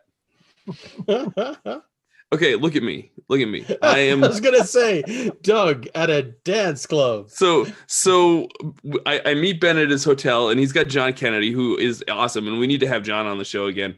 Um, I don't he, he was on the PAX Unplugged episode last year. Uh, John is just an amazing person. He he writes for all these really big RPGs and uh, so him and John Kennedy uh, joined me and we're, I'm like we're going to the dance club. He's like, and they're like, where are we going? We're like, we're going to the dance club. So I put it in my phone and I forget to change it from drive driving directions to walking directions. so Philly is all these one-way streets. So we basically made like this huge, like six mile, no, it wasn't six mile, but it was It like a two mile loop. It was what should have been an eight minute walk, and it was a half an hour walking tour of downtown Philly. Here's what it ended up being at midnight. So, so we we finally make it to this club and it's like behind this hotel in the basement like totally like out of the way like I, I wouldn't have ever seen seen it if i wasn't looking for it so we get to the door and they're like you know it's five bucks i'm like okay cool We'll get in there and it's just like and it's just like lights and and you know it's a dance club i I haven't been can't doing picture you at a at a dance club. I, I i can't uh yeah here it's like you know. there, there. Okay, I- so we so we get down there, right? Okay, and I'm gonna do I'm gonna do some dishing now because poor poor. Uh, I hope uh, I hope uh, Ryan doesn't uh, doesn't doesn't uh, mind too much. But we get down there, and who do I see like immediately? Ryan Schoon from Man versus Meeple, and man, that guy was working it. Like that dude was like they'd been. You could tell that most of them been there for like a few hours, but dude give it up for Ryan Schoon, man. That dude was just like totally having having all of it. So we go into this dance club, and of course, there's a dance hall. There's the dance floor, and off to the uh, off to the right is a ball pit in the dance club. Like at the McDonald's. Yeah. Happy Yeah, Jack. like yeah, Grown up- yes, grown up like and pit. there are there are drunk people like lined up forever for this thing. Okay, so we go to the bar. All the con cooties in there. so I was gonna like- say that sounds like a trip to the emergency Yeah. room. so we, we we go to the bar and we're drinking and and and, and Ben buys us all drinks, which was awesome. And uh, we're standing there, and uh, my buddy Spencer Reeve from IDW Games is there, and and uh, we're, I, I'm standing there, and he kind of knows the stick that I have online with with my daughter, and how like you know I take pictures with her, and she just gets annoyed. Yeah. And so we're standing there, and I'm like, "So, uh, ball pit, huh?" He's like, "Yeah." So he goes, "You know what you need to do, right?" And I'm like, "What's that, Spencer?" He's like, "You need to jump in that ball pit, start taking selfies, and then start sending them over to your daughter at two in the morning. Because at this point, it was like 1.30 in the morning. He's like, you need to send those over, and you need to use some really cringy hashtags like." I've been yeeting before you were born. Or- Hashtag yeet life. living the Hashtag- living the eat life. li- living living my yeetus life like all these he's like i'm like oh man swag. yeah yolo sw- like all the like cringy stuff so i said to uh i said to spencer i said spencer i like where your head is at i am not getting in that ball pit do you see those people grinding in the ball pit right over there yeah, that's that was I'm- my, that's where my mind first went. I was like, there's gonna be people just like, mm, eh, no, no. definitely have two groups of people in this dance club. You've got the young 20 somethings that are there for the dance club, and then you've got the slightly older uh, board game crowd just kind of milling about. Some of them hopping into the dance area, then they come on out, and it's like this is a very interesting visual. We have mix of it was it was and and here's the other thing like the ball pit had a ball pit sweeper so there was a guy that literally his job was to sweep the balls back into the pit all Well, night. yeah. so- So you have drunk people throwing balls everywhere. uh, my question for everybody is i have two questions for for everybody. A how do you become a ball pit sweeper? Like is that a job that you just like post out online like hey i'm looking for a ball pit sweeper. Would you like to apply for a ball pit sweeper? And then once you become a ball pit sweeper do you put that on your resume like is that something you As actually joke? like Yeah, you're like I sweep balls. like I, I guess I'm betting the person who ends up doing that is low man on the totem pole at the club who's trying to like get his foot in the door or something, and it's just like, hey, you want to be here? You go go grab that broom. Yeah. job today is sweeping balls. i but- oh man Now, Like- while you guys were off like raving and sucking on pacifiers and stuff, I was doing business, right? Like Rob was there to help bring the fun while Geek Fever Games was pitching games to a company. okay well i i was out there uh, clubbing so And we were for a meeting that was supposed to last from like 10 till 11, we we shut down the con hall and moved to a Marriott and finished at like 1:30. oh that's And, uh, nothing And then you closing know, closing down the bar at the Marriott. I, That was, was I was like- just I was just making my first dive into the ball pit at that time, my friend. Now, and I discovered something thanks to a a an older gentleman uh, with the most beautifully blocky black eyebrows I've ever seen, Doug? uh, who was our, our waiter that night. Oh, and these things were like Okay. perfect rectangles and just jet black. Like You sure it Oh. wasn't Doug? It was not. Doug. No, no, no, no. The, I'm talking like perfect rectangles. just Okay, like- Doug. Wow. Don't Okay. grab a razor, Doug. I think you So can. I said he's he's he's uh he's ordering drinks and and and uh you know the the Jason from Geek Fever gets you know Jameson on the rocks and then uh Kurt from this company gets uh something and I was I'll take a white Russian because I like me some white Russians and the waiter looks at me and goes I'm gonna put a I'm gonna put this in your in your white Russian you'll you'll love it I had no idea oh what he no! said I, That's- I said I had you- no idea what get- he said Did you get roofied? I did not get roofie, thank you. Uh, but what it turns out is he put some kind of hazelnut liquor in there, Oh, my white Russian, and it was amazing. Nice. Oh, really? I don't think I could ever drink a Oh. White Russian without it. Oh, It was so good. Yeah. You don't like hazelnut? I know. I, I that love Nutella hazelnuts. crap is just pour it in the garbage straight. Up. No, no, that's bottle. like pour it in my bathtub and I'll just like Oh, slather ah, it no, over. okay. Wow. If we see that next week, I'm done. I, I was thinking that's I'm wearing- probably what was going to happen with whatever he put into your drink. I, I'm gonna wear a Nutella wake up in a bathtub full of Nutella. Exactly. I'm gonna, it's gonna look like I have hair. It's just gonna have a Nutella cap. I will pay to see that. I will do it then. You have to cover at least the price of the Nutella. oh man, But yeah, Uh, we, uh, so yeah, I helped. I helped pitch some games, which seemed to go pretty well. nice, nice. And then uh, you know went to bed s- like way, way past my bedtime because my bedtime is normally like ten. My, my bedtime is not ten. I And that think was Doug doesn't even understand what a bed is now at this point.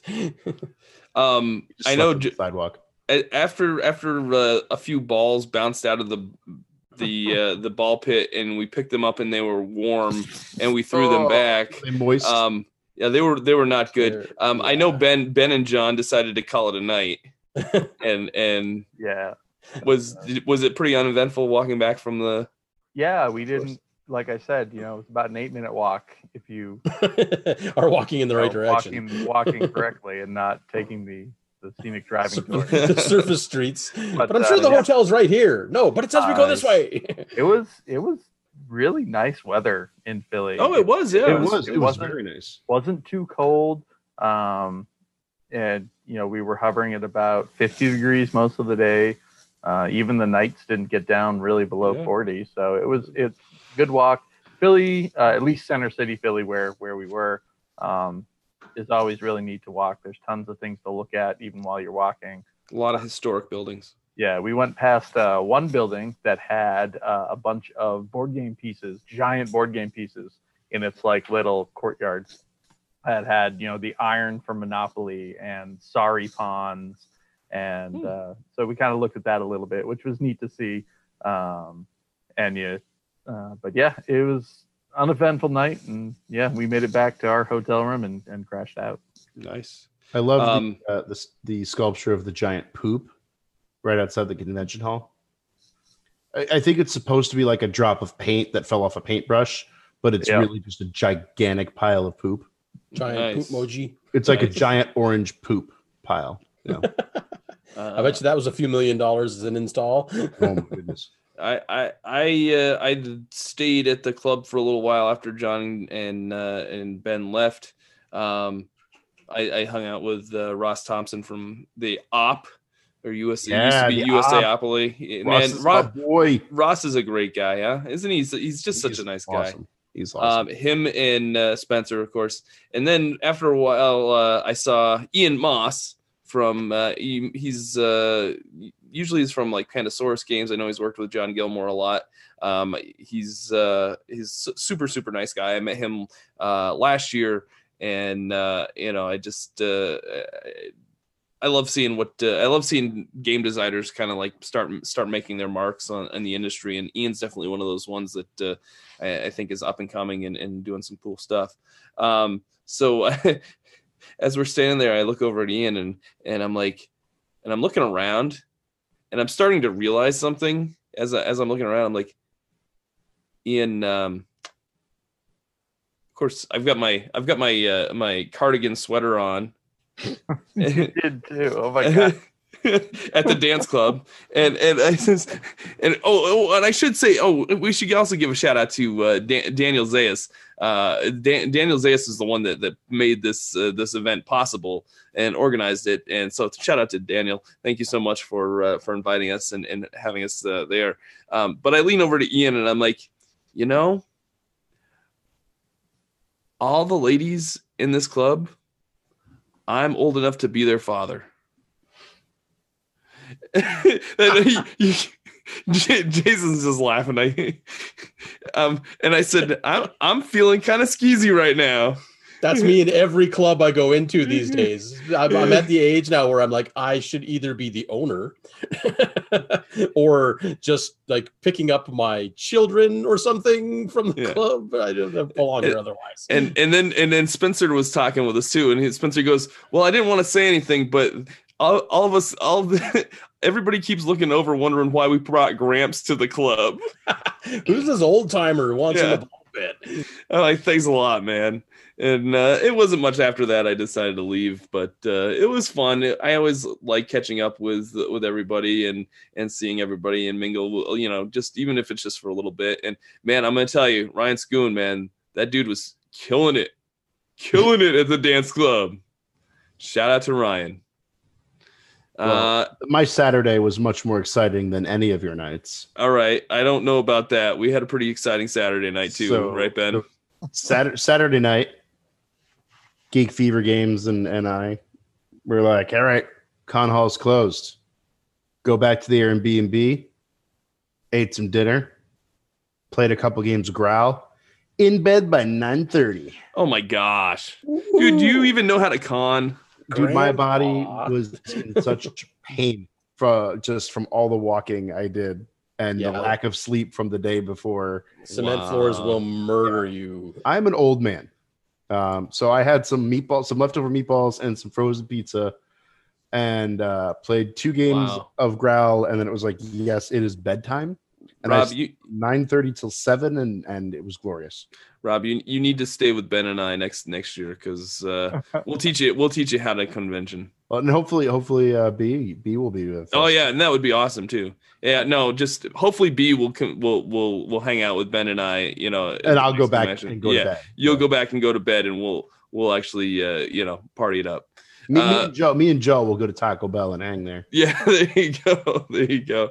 Um, Saturday was was a very busy day. That was the busiest day of the con. Like, like Definitely.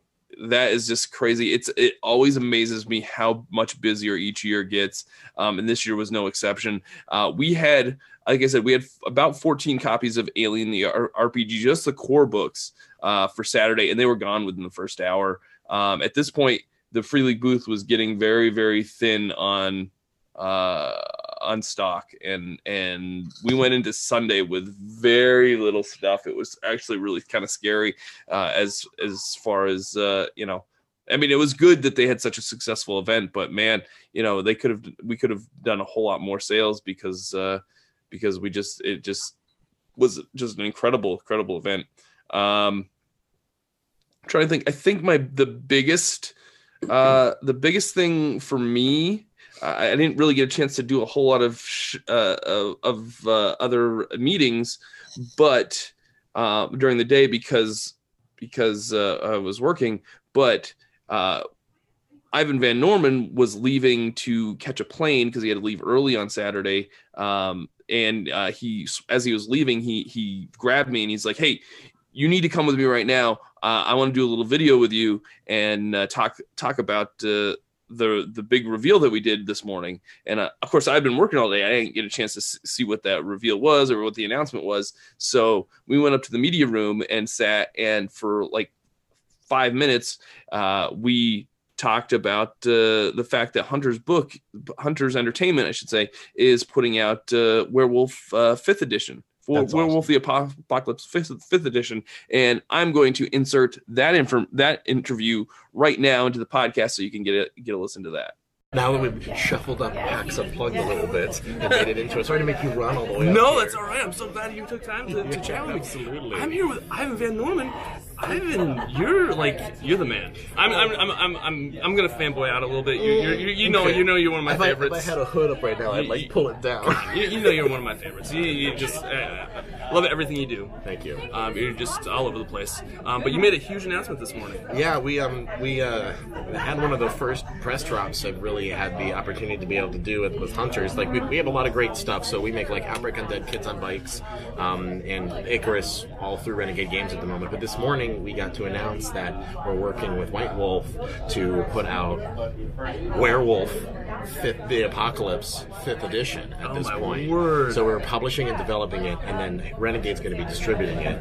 And uh, this is, like, I mean, uh, yeah. So long, short short interlude. Yeah, yeah. Werewolf was the first game I ever GM'd. Really? Yeah, it oh, was. Oh, okay. It was the first game I ever GM'd, and I did that, and then immediately ran kind of like my, I call it my Justice League of the World of Darkness. 'Cause I had a game that had a mage, a hunter, a werewolf, and a vampire in it. Mhm. And um, but werewolf was always the first love, and now um, and now we're doing the fifth edition W5E, and. Uh, That's crazy. yeah, um, it's super exciting and super um, humbling and also terrifying. Yeah, no doubt, because there's a huge fan base that, that loves these games. Yeah, and I love them too, and I, I want so hard.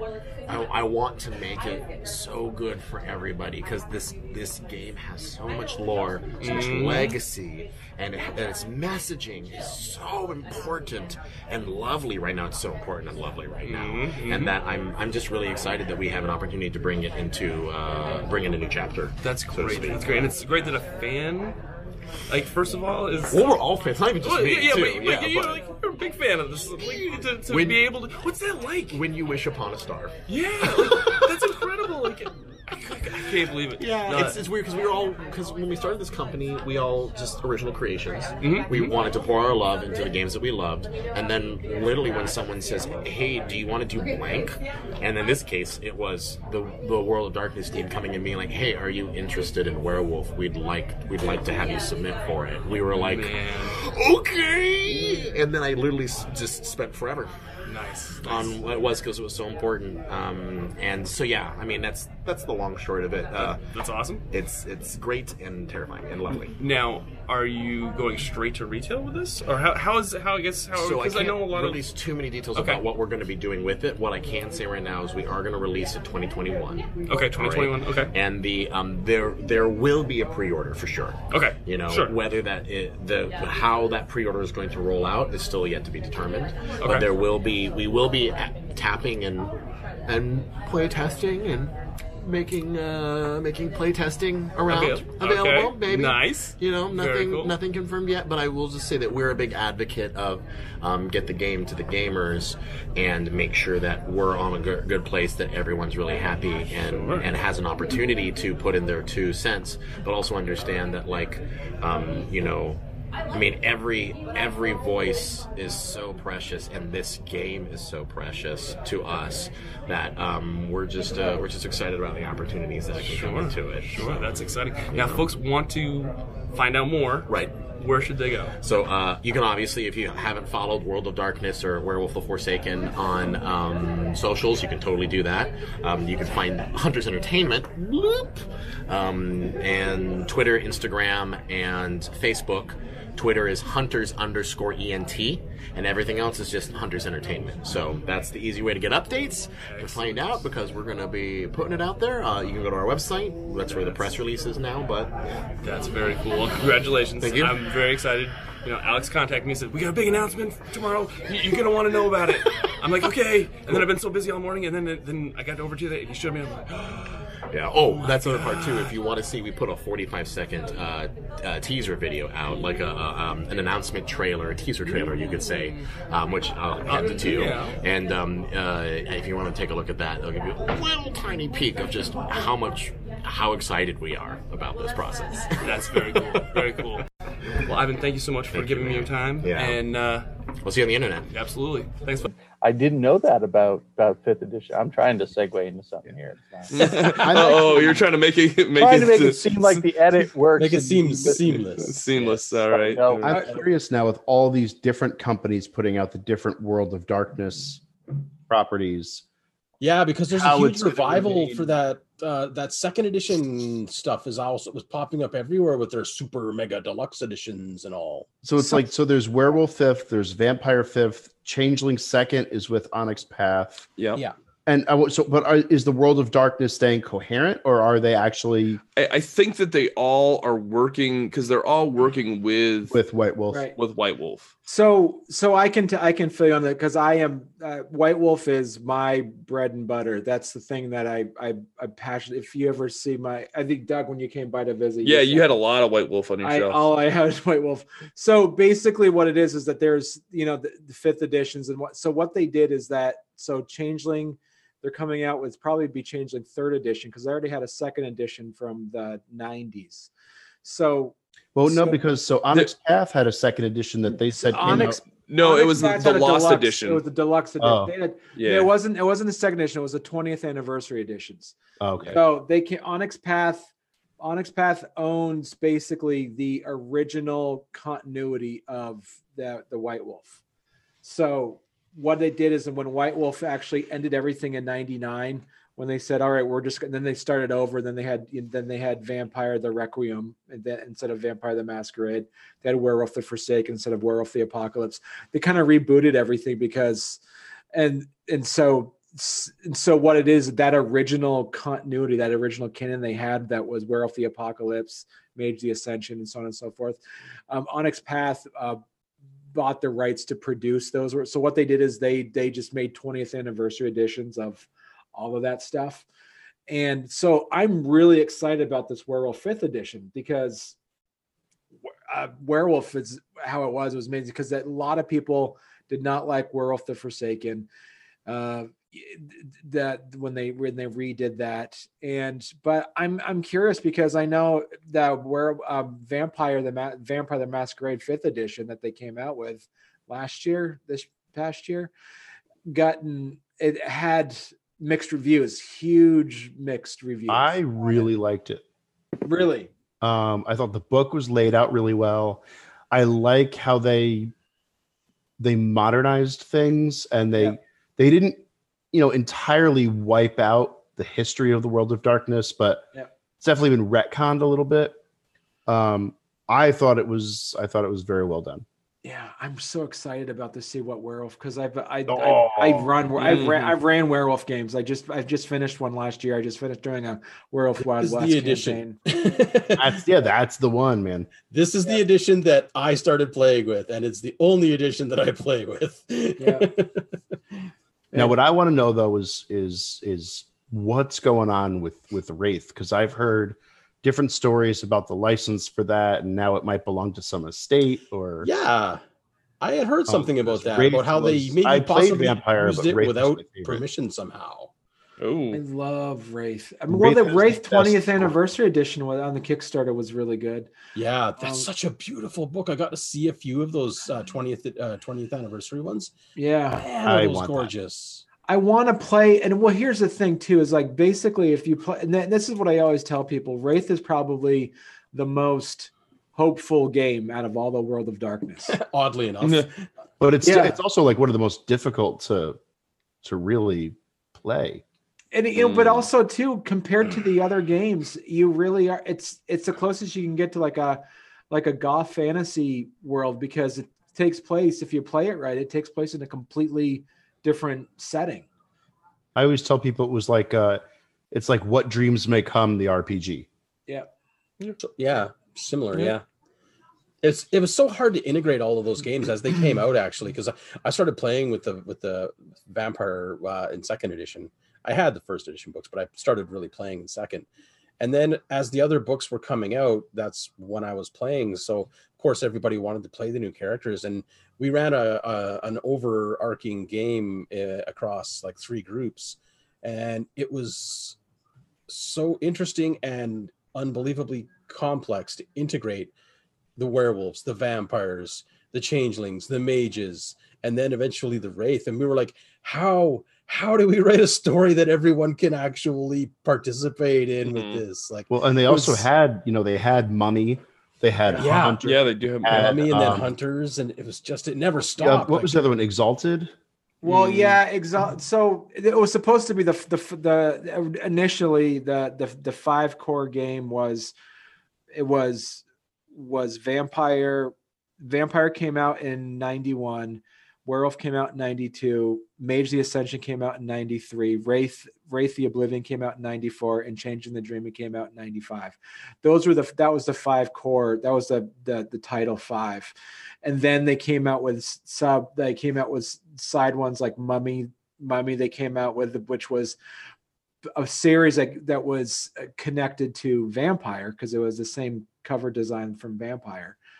And then they came out with gypsy which was uh, which they came out with which was not that good Uh, and then of course, so Hunter came out as an afterthought. It wasn't part of the. It was supposed to be part of the core system. It was they were so popular in the canon Yeah. that people really wanted to be able to play them, and then all of a sudden, White Wolf was just kind of like, "What? Oh, okay, let's." Well, then there let's- was- let's throw There was some the weird ones too. Like we had Kindred of the East, Yeah. um, and then there was of course Dark Ages, which was a really really good book. So yeah, so the cool thing is is that they came out with period pieces. They came out with period pieces for so Vampire the Masquerade came out with Vampire Dark Ages. Then they came out with Werewolf Wild West. Mhm. Then they came Mhm. out with uh, then they came out with uh Mage uh, Renaissance. It was the age of the Ren- they, it was during the Renaissance period is when the Yeah. Mage game came out. Then they came out with uh, Wraith the Great War, uh, which they came out with for the Wraith time period, and they never came out with anything for Changeling. And um, I asked the the developer, um, Ian uh, Ian Lemke, who's who actually made change created Changeling. I kind of asked him on, on one time on, on Facebook. I said, "Would do what would why didn't you ever come out with a Changeling one?" And and his response was is that because of how the cut the the canon is with with Changeling, it's based off of where the Sidhe come back in 1969. Anything they had any time period wouldn't have it wouldn't have involved Oh, them yep. so the closest they, the closest thing they ever came to doing any type of changeling piece was they had uh, dark ages Fae was the closest thing they ever came out with that and that was nothing connected really to the modern changeling games at all so Yeah, I, I'm I'm really excited for uh, for fifth edition. Uh, I can't wait to see what uh, Hunter's Books does because uh, Hunter's Entertainment Hunter's uh, Entertainment uh, I'm definitely has put out some pretty decent stuff. I'm really I'm eager and I'm a little bit worried about it too. Like I'm hoping that they've that they're going to go in the right direction with it because when Requiem came out, um, my local game store at the time uh, bought heavy into it because everybody was playing World of Darkness at that time, um, and they, they were like, "Oh my gosh, there's a whole new game coming out, guys! They've changed everything." And my group, which at the time consisted of like 24 people, we all uh picked up the one core book at the store um well didn't pick it up we picked it up and we're, we're reading through it by the time we got to the end of that book we were done Mm. two weeks later the guy owning the store was literally giving us the books for free Mm. hop- hoping that we would play it and not a one of us was interested we we literally just tossed the books That's so, how I felt going from AD and D second to third edition. Yeah. But so Rob, I got a question for you about the vampire the Vampire Masquerade fifth edition. They they went back to the original, so they had all the traditions. They said they had the Ventrue and the Tremere, so it was the same. Yep. And I, the one thing I was disappointed in is I was hoping with a newer edition they would have the 13 clans in the core book, but they do split it up. You only get the Camarilla. Um, Right. Yeah, it would make sense. And then I had the but you different also get like, so you remember how you had um, the Caitiff yeah, and and the Thin-Bloods? yeah. um, it is more rare now to have vampires of the the clans. Um, there are more now thinned out bloodlines in the modern world. Um, so I mean, you've got those. You get the Camarilla, but a lot of it is focusing now on these younger vampires that are trying to make their way in a world that is rapidly changing, but the vampire hierarchy is still very rigid Yeah. um, and kind of behind the times. It's the whole okay boomer thing going Yeah, on. it's the whole okay boomer thing. Uh, but the really cool part is that with the rise of technology, the Inquisition has become crazy. Uh, so vampires have resorted now to using all these archaic forms of communication because they can't be as easily intercepted. So they're writing letters and they're using cursive handwriting what what sorcery is this yeah, it's like um and so you have these young vampires who who just don't believe that they're like oh i use the internet and then they're they're just dying because the inquisition is alive and well and picking them off as soon as they the open internet, it. Yeah, yeah. So I Um, would say because that piece then of what you just said, Rob, would would kind of waylay any fears that Jason would have Yes. Because as long because if you have those that the werewolf fifth edition where you have the Fianna, the Silver Fangs, the Shadow Lords, th- those are the names that people will recognize. Yep. I think They had the glass walkers and the Yeah. and all those. I um Nars. yeah no I I know a lot of people had problems with with the new vampire, but I thought it was as a second edition player, you know, or whatever version it was that had the rose on it back in the day. That's when I yeah, it was a second edition. Yeah. um it really kept the feel but it did it did feel modern and it, it, it gets rid of the the wacky stuff like the the ravnos antediluvian having been killed at some point and it retcons a bunch of the really weird stuff Right. um and it, it almost feels like it just it just picks right up but it's modern day That's where werewolf always caught me too. There's not a lot of the whole, hey, this is like a 5,000 year old werewolf. That doesn't happen. Mm. In there's no such thing in werewolf. There's, there, it's all like legends and well it's because they're, they just keep killing each other. Yeah, but like I liked that part of it because, like, like what you were just saying, the whole thing with the vampires was there was always some ancient, dusty old pile of skin and bones somewhere who would rise up and be like, you know what, kid, here goes New York. Yeah. and it's done. And I was like, really? Come on, guys! You think this is terrible storytelling for a game that is about literally storytelling? Like, there's nothing else to the game. Like, and it, it got more and more ridiculous as Yeah. like that's the why late, the late 90s early 2000s Yeah. went on I stopped collecting not too long before that. Yeah. Actually, Have you guys ever played Vampire Bloodlines? the game, I played Video game? um, yeah, No, I played No. the one with Christof. Okay. Um, the first vampire game, PC game ever made. The Vampire Bloodlines game, play that. You can get it on Steam, and it's it, that there's been a lot of patches in it because when it came when it first came out, it was it is the It truest way to play vampire, where you can really feel what it's like to play a vampire and then run up against a werewolf. Like uh. there's there's a, there's a scene in that movie where you go you go to the mountain, you actually kind of end up you know going into like a werewolf life, and then that your action on that is to just survive for five minutes and not die.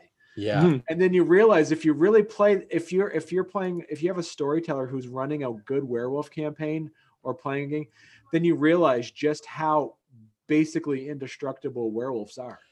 And vampires are terrified of them. Yes. yeah, And I then you realize why werewolf they're so terrified of them. If you Throwing really play werewolf- buckets of D10s. Like, yeah. like I don't love- think there was enough D10s in the world to play Yeah. werewolf properly. I That's- love but- right. Yeah, I love I love it when I've been running games and someone says, especially like vampire or something like that, and somebody says, You see this little girl on the street or da da da. She's like, All right, I'll steal her money. I'm like, Really? Okay, hang on, let me roll. Yeah, Like, I had no idea she was that many dice. yep. Cool. Um, yeah, so that was uh oh Saturday night. Let's let's get Saturday night We we, aren't decided even to go. done the weekend we yet. haven't even done the we haven't even done Saturday yet. Sorry, we're going back to the whole PAX Unplugged. Saturday night we uh we decide I, I go out to dinner with Free League. Uh, afterwards I I call my buddy uh I message my buddy Ben. and I'm like, Ben, what are you I'm doing? always, I'm always messaged at like midnight, being like, "Hey, hey, I know you're up." Ben, what, what are we doing now? So I again I posted on Facebook, and uh, this time uh, uh, I guess we had missed there. There was an after party thing earlier that evening that, that didn't go quite as late at the Tiki Room, but uh, uh, but that was winding down as as we were headed out. But uh, of course, our good buddy Dan uh, Deneen from uh, uh, Ultra Pro uh, messaged us and said, "Hey, you know, I'm I'm at the Aloft. Uh, let's." let's uh why don't you head over there so we hung out with him for a little bit and uh played some pool and When, when did the prop? When did the the vandalism happen and property damage? the the the pax unplugged sign Yeah, um that was later on in the the evening or in the morning i should say I always leave too early, apparently, and that's probably good for me. I don't see these things you happen. you have an alibi. I was asleep when all this foolishness happened. officer. yeah I, I i don't know i'm i you know there was like a yeah see pax pax puts up these uh uh, signs like throughout the the sidewalk and i might have run into one but that's okay we don't need What's that? Did you break it? No, Did those it things break are you? indestructible. Did it break you? It well, I don't know. Dude, Connor Connor from Gemhammer and Sons messaged me about eight. He's like, "Hey man, what are you doing?" I'm like, "Dude, I'm eating dinner and going to bed." Wow. uh, yeah, and he was like, "All right, man, cool." Rob, Rob's con experience would probably be a lot healthier for me. Yeah, Rob. Rob's. It's uh, like but- Budapest. You remember it very differently. Yeah, um. Yeah. So so I got in uh, probably around three. I think. I think Oh. it's when. Three. dude, it just makes me tired. To he- And- listen and Everyone is cringing at Doug saying 3 a.m. and Doug's just like, yeah. and, and and here's here's the best part. I started editing that video that I shot with with Ivan and and had it pending to uh, I, I, I d- designed thumbnails. I didn't get to bed till 4:30, 4:45. I was wondering because I woke up in the morning and I was like, just just got uploaded like 45 minutes ago. And I'm like, Doug, it's not even 6 a.m. No. here. What are you How do you? How are you a functioning human being? Well, he's Uh, not. That's Not really human anymore. Um so so yeah, so I got up uh we got up early and uh worked the Free League booth uh, in the morning for for Free League. Uh, at that point there really wasn't there much to to sell. We had copies of Crusader Kings. Um I did a little interview with uh with Tam who uh who who created a game called Lair uh from Game and Curry Games. this is really cool uh worker placement game That's really neat. Yeah. yeah, um, you're you're you're basically uh, trying to build this underground layer and uh, try to. It's like a race for uh, race for the finish line kind of game. Uh, there's some uh, other mechanics to it as well, but uh, it looks really cool, and uh, I really enjoyed my time uh, time with with Tam, and and uh, he he showed me his portfolio of games that he pitched to uh, various uh, publishers, and and his his shtick is that uh, his games all are are four letter word titles. So he had he had a whole bunch of yeah, Jason, I've Jason, what? not those kind of four letter words. no, no, no, no, no. That's not where I was going. I've Oh. actually seen Lair. Oh, you have okay. I have. So I was like, wait a minute. I googled it really quickly, and I was like, I know this. This is the this is like the Doctor Evil lair Yes. building thing. Yes, I've Yes. seen that game. yes, yes, it's actually really clever, really great game. Uh, it's I It's- was not about to say anything four letters. yeah. I, I I I I'm I've got my finger on the mute button. Here we go. There you go. You're muted. I figured I figured I'd prevent myself before uh, before I'd have to edit that later. I Um, got I got two four letter phrases for you right now. Okay. Fat suck. Okay, you're muted again. You're done. Um, Ben's so like, I'm done. Uh, um, yeah, I- it was great. To, I I still am trying to work on the video. I shot that video with the. Uh, I got some new uh, Bluetooth wireless. Uh, uh, um, uh, I also got some. I had some Bluetooth uh, wireless lav mics, but I, for some reason, whenever I import the video, it doesn't pull in the audio. So I got to figure out somehow some way to uh, to uh, edit it without doing too much to it. Um, but no, Tam was was awesome. I can't wait to see. I have a feeling that based on his portfolio, there are some games that we'll probably see announced getting signed by the next uh, PAX Unplugged. There's one game that he's got that, man, if I were a publisher, I would sign it right now. Like it's that good. I can't I can't say what it is because I know a couple couple publishers are looking at it, but oh my gosh, it's really cool. Anyway, we did our we did our dump stat pick. We did on Sunday. We did uh, we did a dump stat uh, you know get together and photo op, which was really awesome. I love uh, the fact that uh, you know we have such a great community that comes around and uh, that uh, joined us for that. Uh, great uh, gr- great uh, folks that just that showed up for that that photo. Um, no, I, I will say, Jason and, and Barney, that uh, Doug did not take my suggestion of cramming all of us in a bathroom stall to take the picture. For I am stats. deeply disappointed. I, I didn't see the picture, but I think it would have been way more fun. yeah, no, I don't think I, that, that was the good. bathrooms at PAX Unplugged this year were They're- especially disgusting. They Yeah. were Oh, not really? And they ran out of paper towels in most of them by like Oh, the no. end of Friday. Nope. and I'm they didn't re- No they weren't replacing them like most of the weekend there were no paper towels in the bathrooms That's gross. See, I just went up to the media bathroom and that was fine. It was I should have fancy. Yeah, you. my number one con rule is locate uh, a bathroom that is close enough that you can get there, but far enough away that most people won't use it. You locate that day one, Yeah. and that's your bathroom. And Yeah. ben did offer to help me go to the bathroom I night. did. I was gonna. I was gonna hand you the the paper needed. and we're, we're having this conversation in front of like two random people playing wingspan uh, he was like do you need a hand i'm like you're gonna like come help me like wipe in the bathroom How did I Quality, get quality podcast content right here, folks. right Um, oh and I, yeah, I i will say uh they i got some samples of of g fuel the healthy energy drink okay. um Turns out you can't get that here. turns out it is absolutely revolting. It is like ultra sweet. They use sucralose to to say it's sugar free. Oh, Um, but it is disgusting. it is so so sweet. It- It, it tastes like sugar for like 2.3 seconds and then it just tastes like crap. yeah, it's like oh, it's 25 calories and it has all this stuff, and it's like Yeah. oh, Anything with sucralose and NutraSweet and oh stevia. Wah, gah, gah, gah. Yeah. it was No. gross. I'll stick to my my Mountain Dew Game Fuel. 90 calories is not much more than 25. Also, cannot get that here either. I looked because I was curious. can't? to Try it. It's good Wow. stuff. I uh, I'll have to mail you some. I'm. I have a couple of fe- feelers out there uh, amongst my friends to see if I can maybe transport somewhere. Because remember, I also am the geek of the north, so I live in the middle of Nowhere. nowhere. You'd have to Uh, start like a, a still, Yeah. make your own. So yeah, uh, that was uh, Sunday, and then Sunday night uh, we we did sports ball. Sports ball. Well, yeah, I saw you went to a hockey ball. game. That's cool. No, we did not go to a hockey game. No, we went to a hockey is- hockey Well, then you didn't hockey. go to a sport, then, Doug.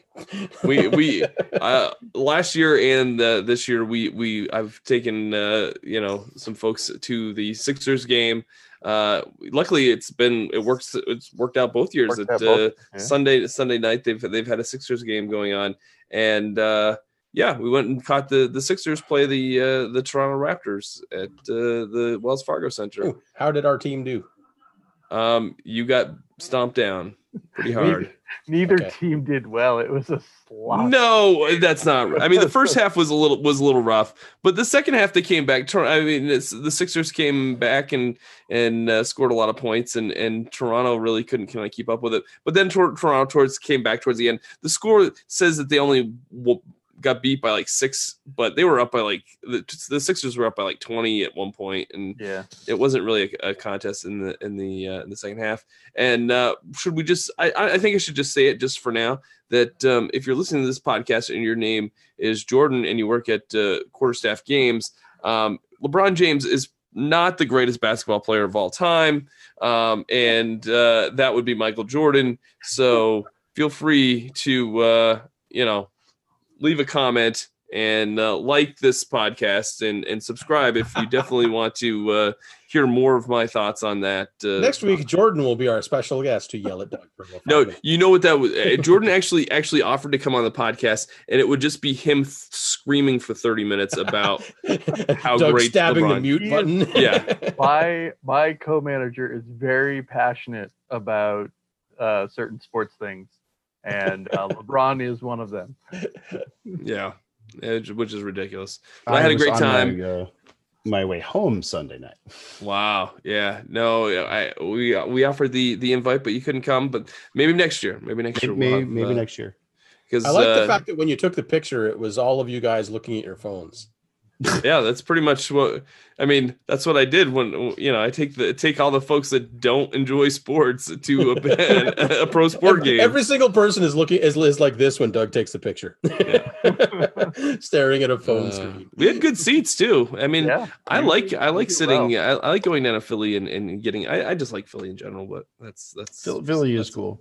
It's a topic for another another. Being a former Philadelphia 76er, Sixer, you know, Alumni. It's, always nice to go back into the Wells Fargo Center and be be with my People. people with with my fans you know ben it's so nice that i have like the the the the, the folks there to, to kind of keep the the autograph seekers away from me Yeah. yeah, we try to go. We try to walk in, you know, the the door, and they're like, "No, no, this is this is for season pass holders. So you don't want to go here, or you will be mobbed." So they send us around to the general entrance where no Yeah. one knows Doug. yeah that n- you know you know the general where there's just yeah there's just a few people waiting to get in you know that's it's just the you know they don't want i don't and plus you know i'm not i don't want to be that kind of you know former don't player take, yeah, you don't You want to take the in- you wanna spotlight blend from in the new with the crowd. people. yeah I, I i you know i just want to come off like it like a regular everyday guy you know that's Be like- that's all i'm that's all i wanted you know I Mission accomplished, Doug. yeah exactly exactly That's okay. Um, I uh, I made up for not going to the game by just sitting comfortably amongst the three gigantic bags of free games I brought. Up. You, you nice yeah you scored that. quite a bit I, that was a ridiculous mountain that you had a picture of. I will Uh, never be able to review. I would never be able to review all that, or get that to the work. table, or I don't know. I, I don't would know. show up at the door with that, and your wife would be like, "Oh hell no! You build a Oh. house out of that stuff. You're sleeping in the By the way, oh, we should, we should, we should. I should say that I did make a couple pickups. Um, I should say I should thank uh, John from uh, John Merrill from the uh, Free League booth. Um, he bought me the box set of Delta Green, the RPG. I have that upstairs, which I am so excited to uh, to dive into. I will fight you for it. Oh, it's a beautiful, beautiful box set. Either that, or somebody Uh, tell Ben to knock that Forbidden Lands box set off the shelf and stick it in a mailbox. Oh, it's Dick again. and then the other thing that like my wife told me not to buy any RPGs, you know, bef- Oh, I know what you bought. Has she she, said met you? she, she said she said don't come home with any RPGs and uh, I mm, I I met the beyond the folks that make the RPG Beyonder. Blame that one on me. That was that was totally my fault. Yeah, you I- you and, and you weren't the only one. Like I, I knew that you- I, I, I, you kind of reinforced the fact that I needed to get over there. Um, because uh, Mel from the uh, from Kick Track came over to the Free League booth to seek me out specifically, and she's like, "You don't know me, but I know you." she says, "She says I, I, I, know what you do. Have you met these folks?"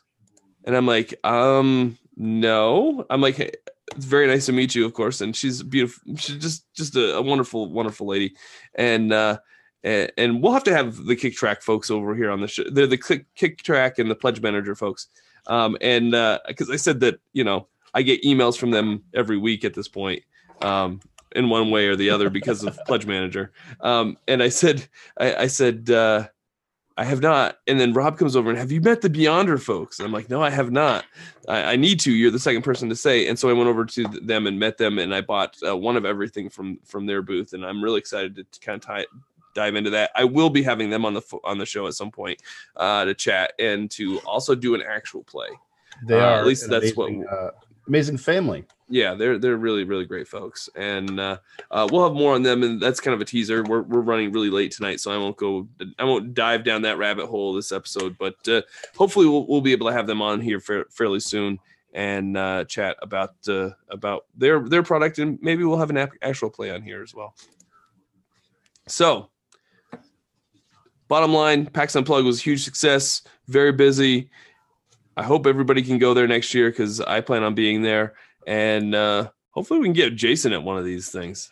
Uh, I honestly am already eyeballing plan making for that. Yeah. Yeah. But before before you plan too much, l- l- we, we need to chat because uh, I've had some stuff that that have uh, has transpired as well on, on my end, and we'll uh, we'll definitely it'll be a lot of fun. It'll be a lot of fun. Hopefully, we can all get together uh, for one of these uh, at one of these conventions. All right, if you went to PAX Unplugged and had a great uh, great experience, let us know. Tweet us at. Uh, you can tweet me at, at Doug VC Gaming uh, and tag at Flop Cardboard and at Pawn's Perspective. Is that just Pawn's Perspective? no, it's actually at Perspective Pawn. Is it really? Yeah, because somebody else has Pawn's Oh man! Gotta Wow. buy it out from him.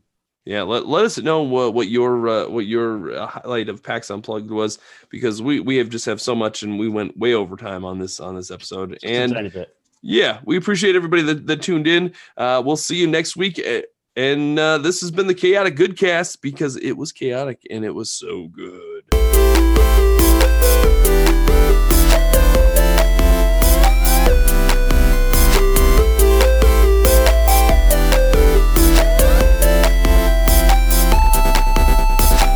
All right, Ben, Pants. pants it out. Ding, ding, ding, ding, Oh, ding, ding, ding. Dryer's done. Rising up from my comfy couch. The last hour has just flown by. That siren song calls me to come on back. My bare legs crave true warmth and comfort. So many times you end it too soon. Your pants don't get warm, they stay soggy. Don't lose Oh. your nerve and end the cycle too fast. You must wait. You need them to be warm. It's my pants from the dryer, so clean and so hot. Put them on and I'll lose this shiver. Don't be too discouraged when the waist is too tight. It's just a side effect from the pants in the dryer. That was that may That be was- the best one yet. I think I That think d- hands down it was probably I mean that could we should we should definitely drop that as a single. Just uh, we should du- we should dub that over um uh that dude from Supernatural. uh where they did that Right. thing where he gets out of the car do it doing his doing his uh, Eye of the Tiger uh, lip sync. We should totally dub that over that. Oh man. That All also right. reminds me that I need to go That- put some pants in the dryer. That is our uh, our homage to Philly and Rocky. Nice. We on lo- we love you Philly.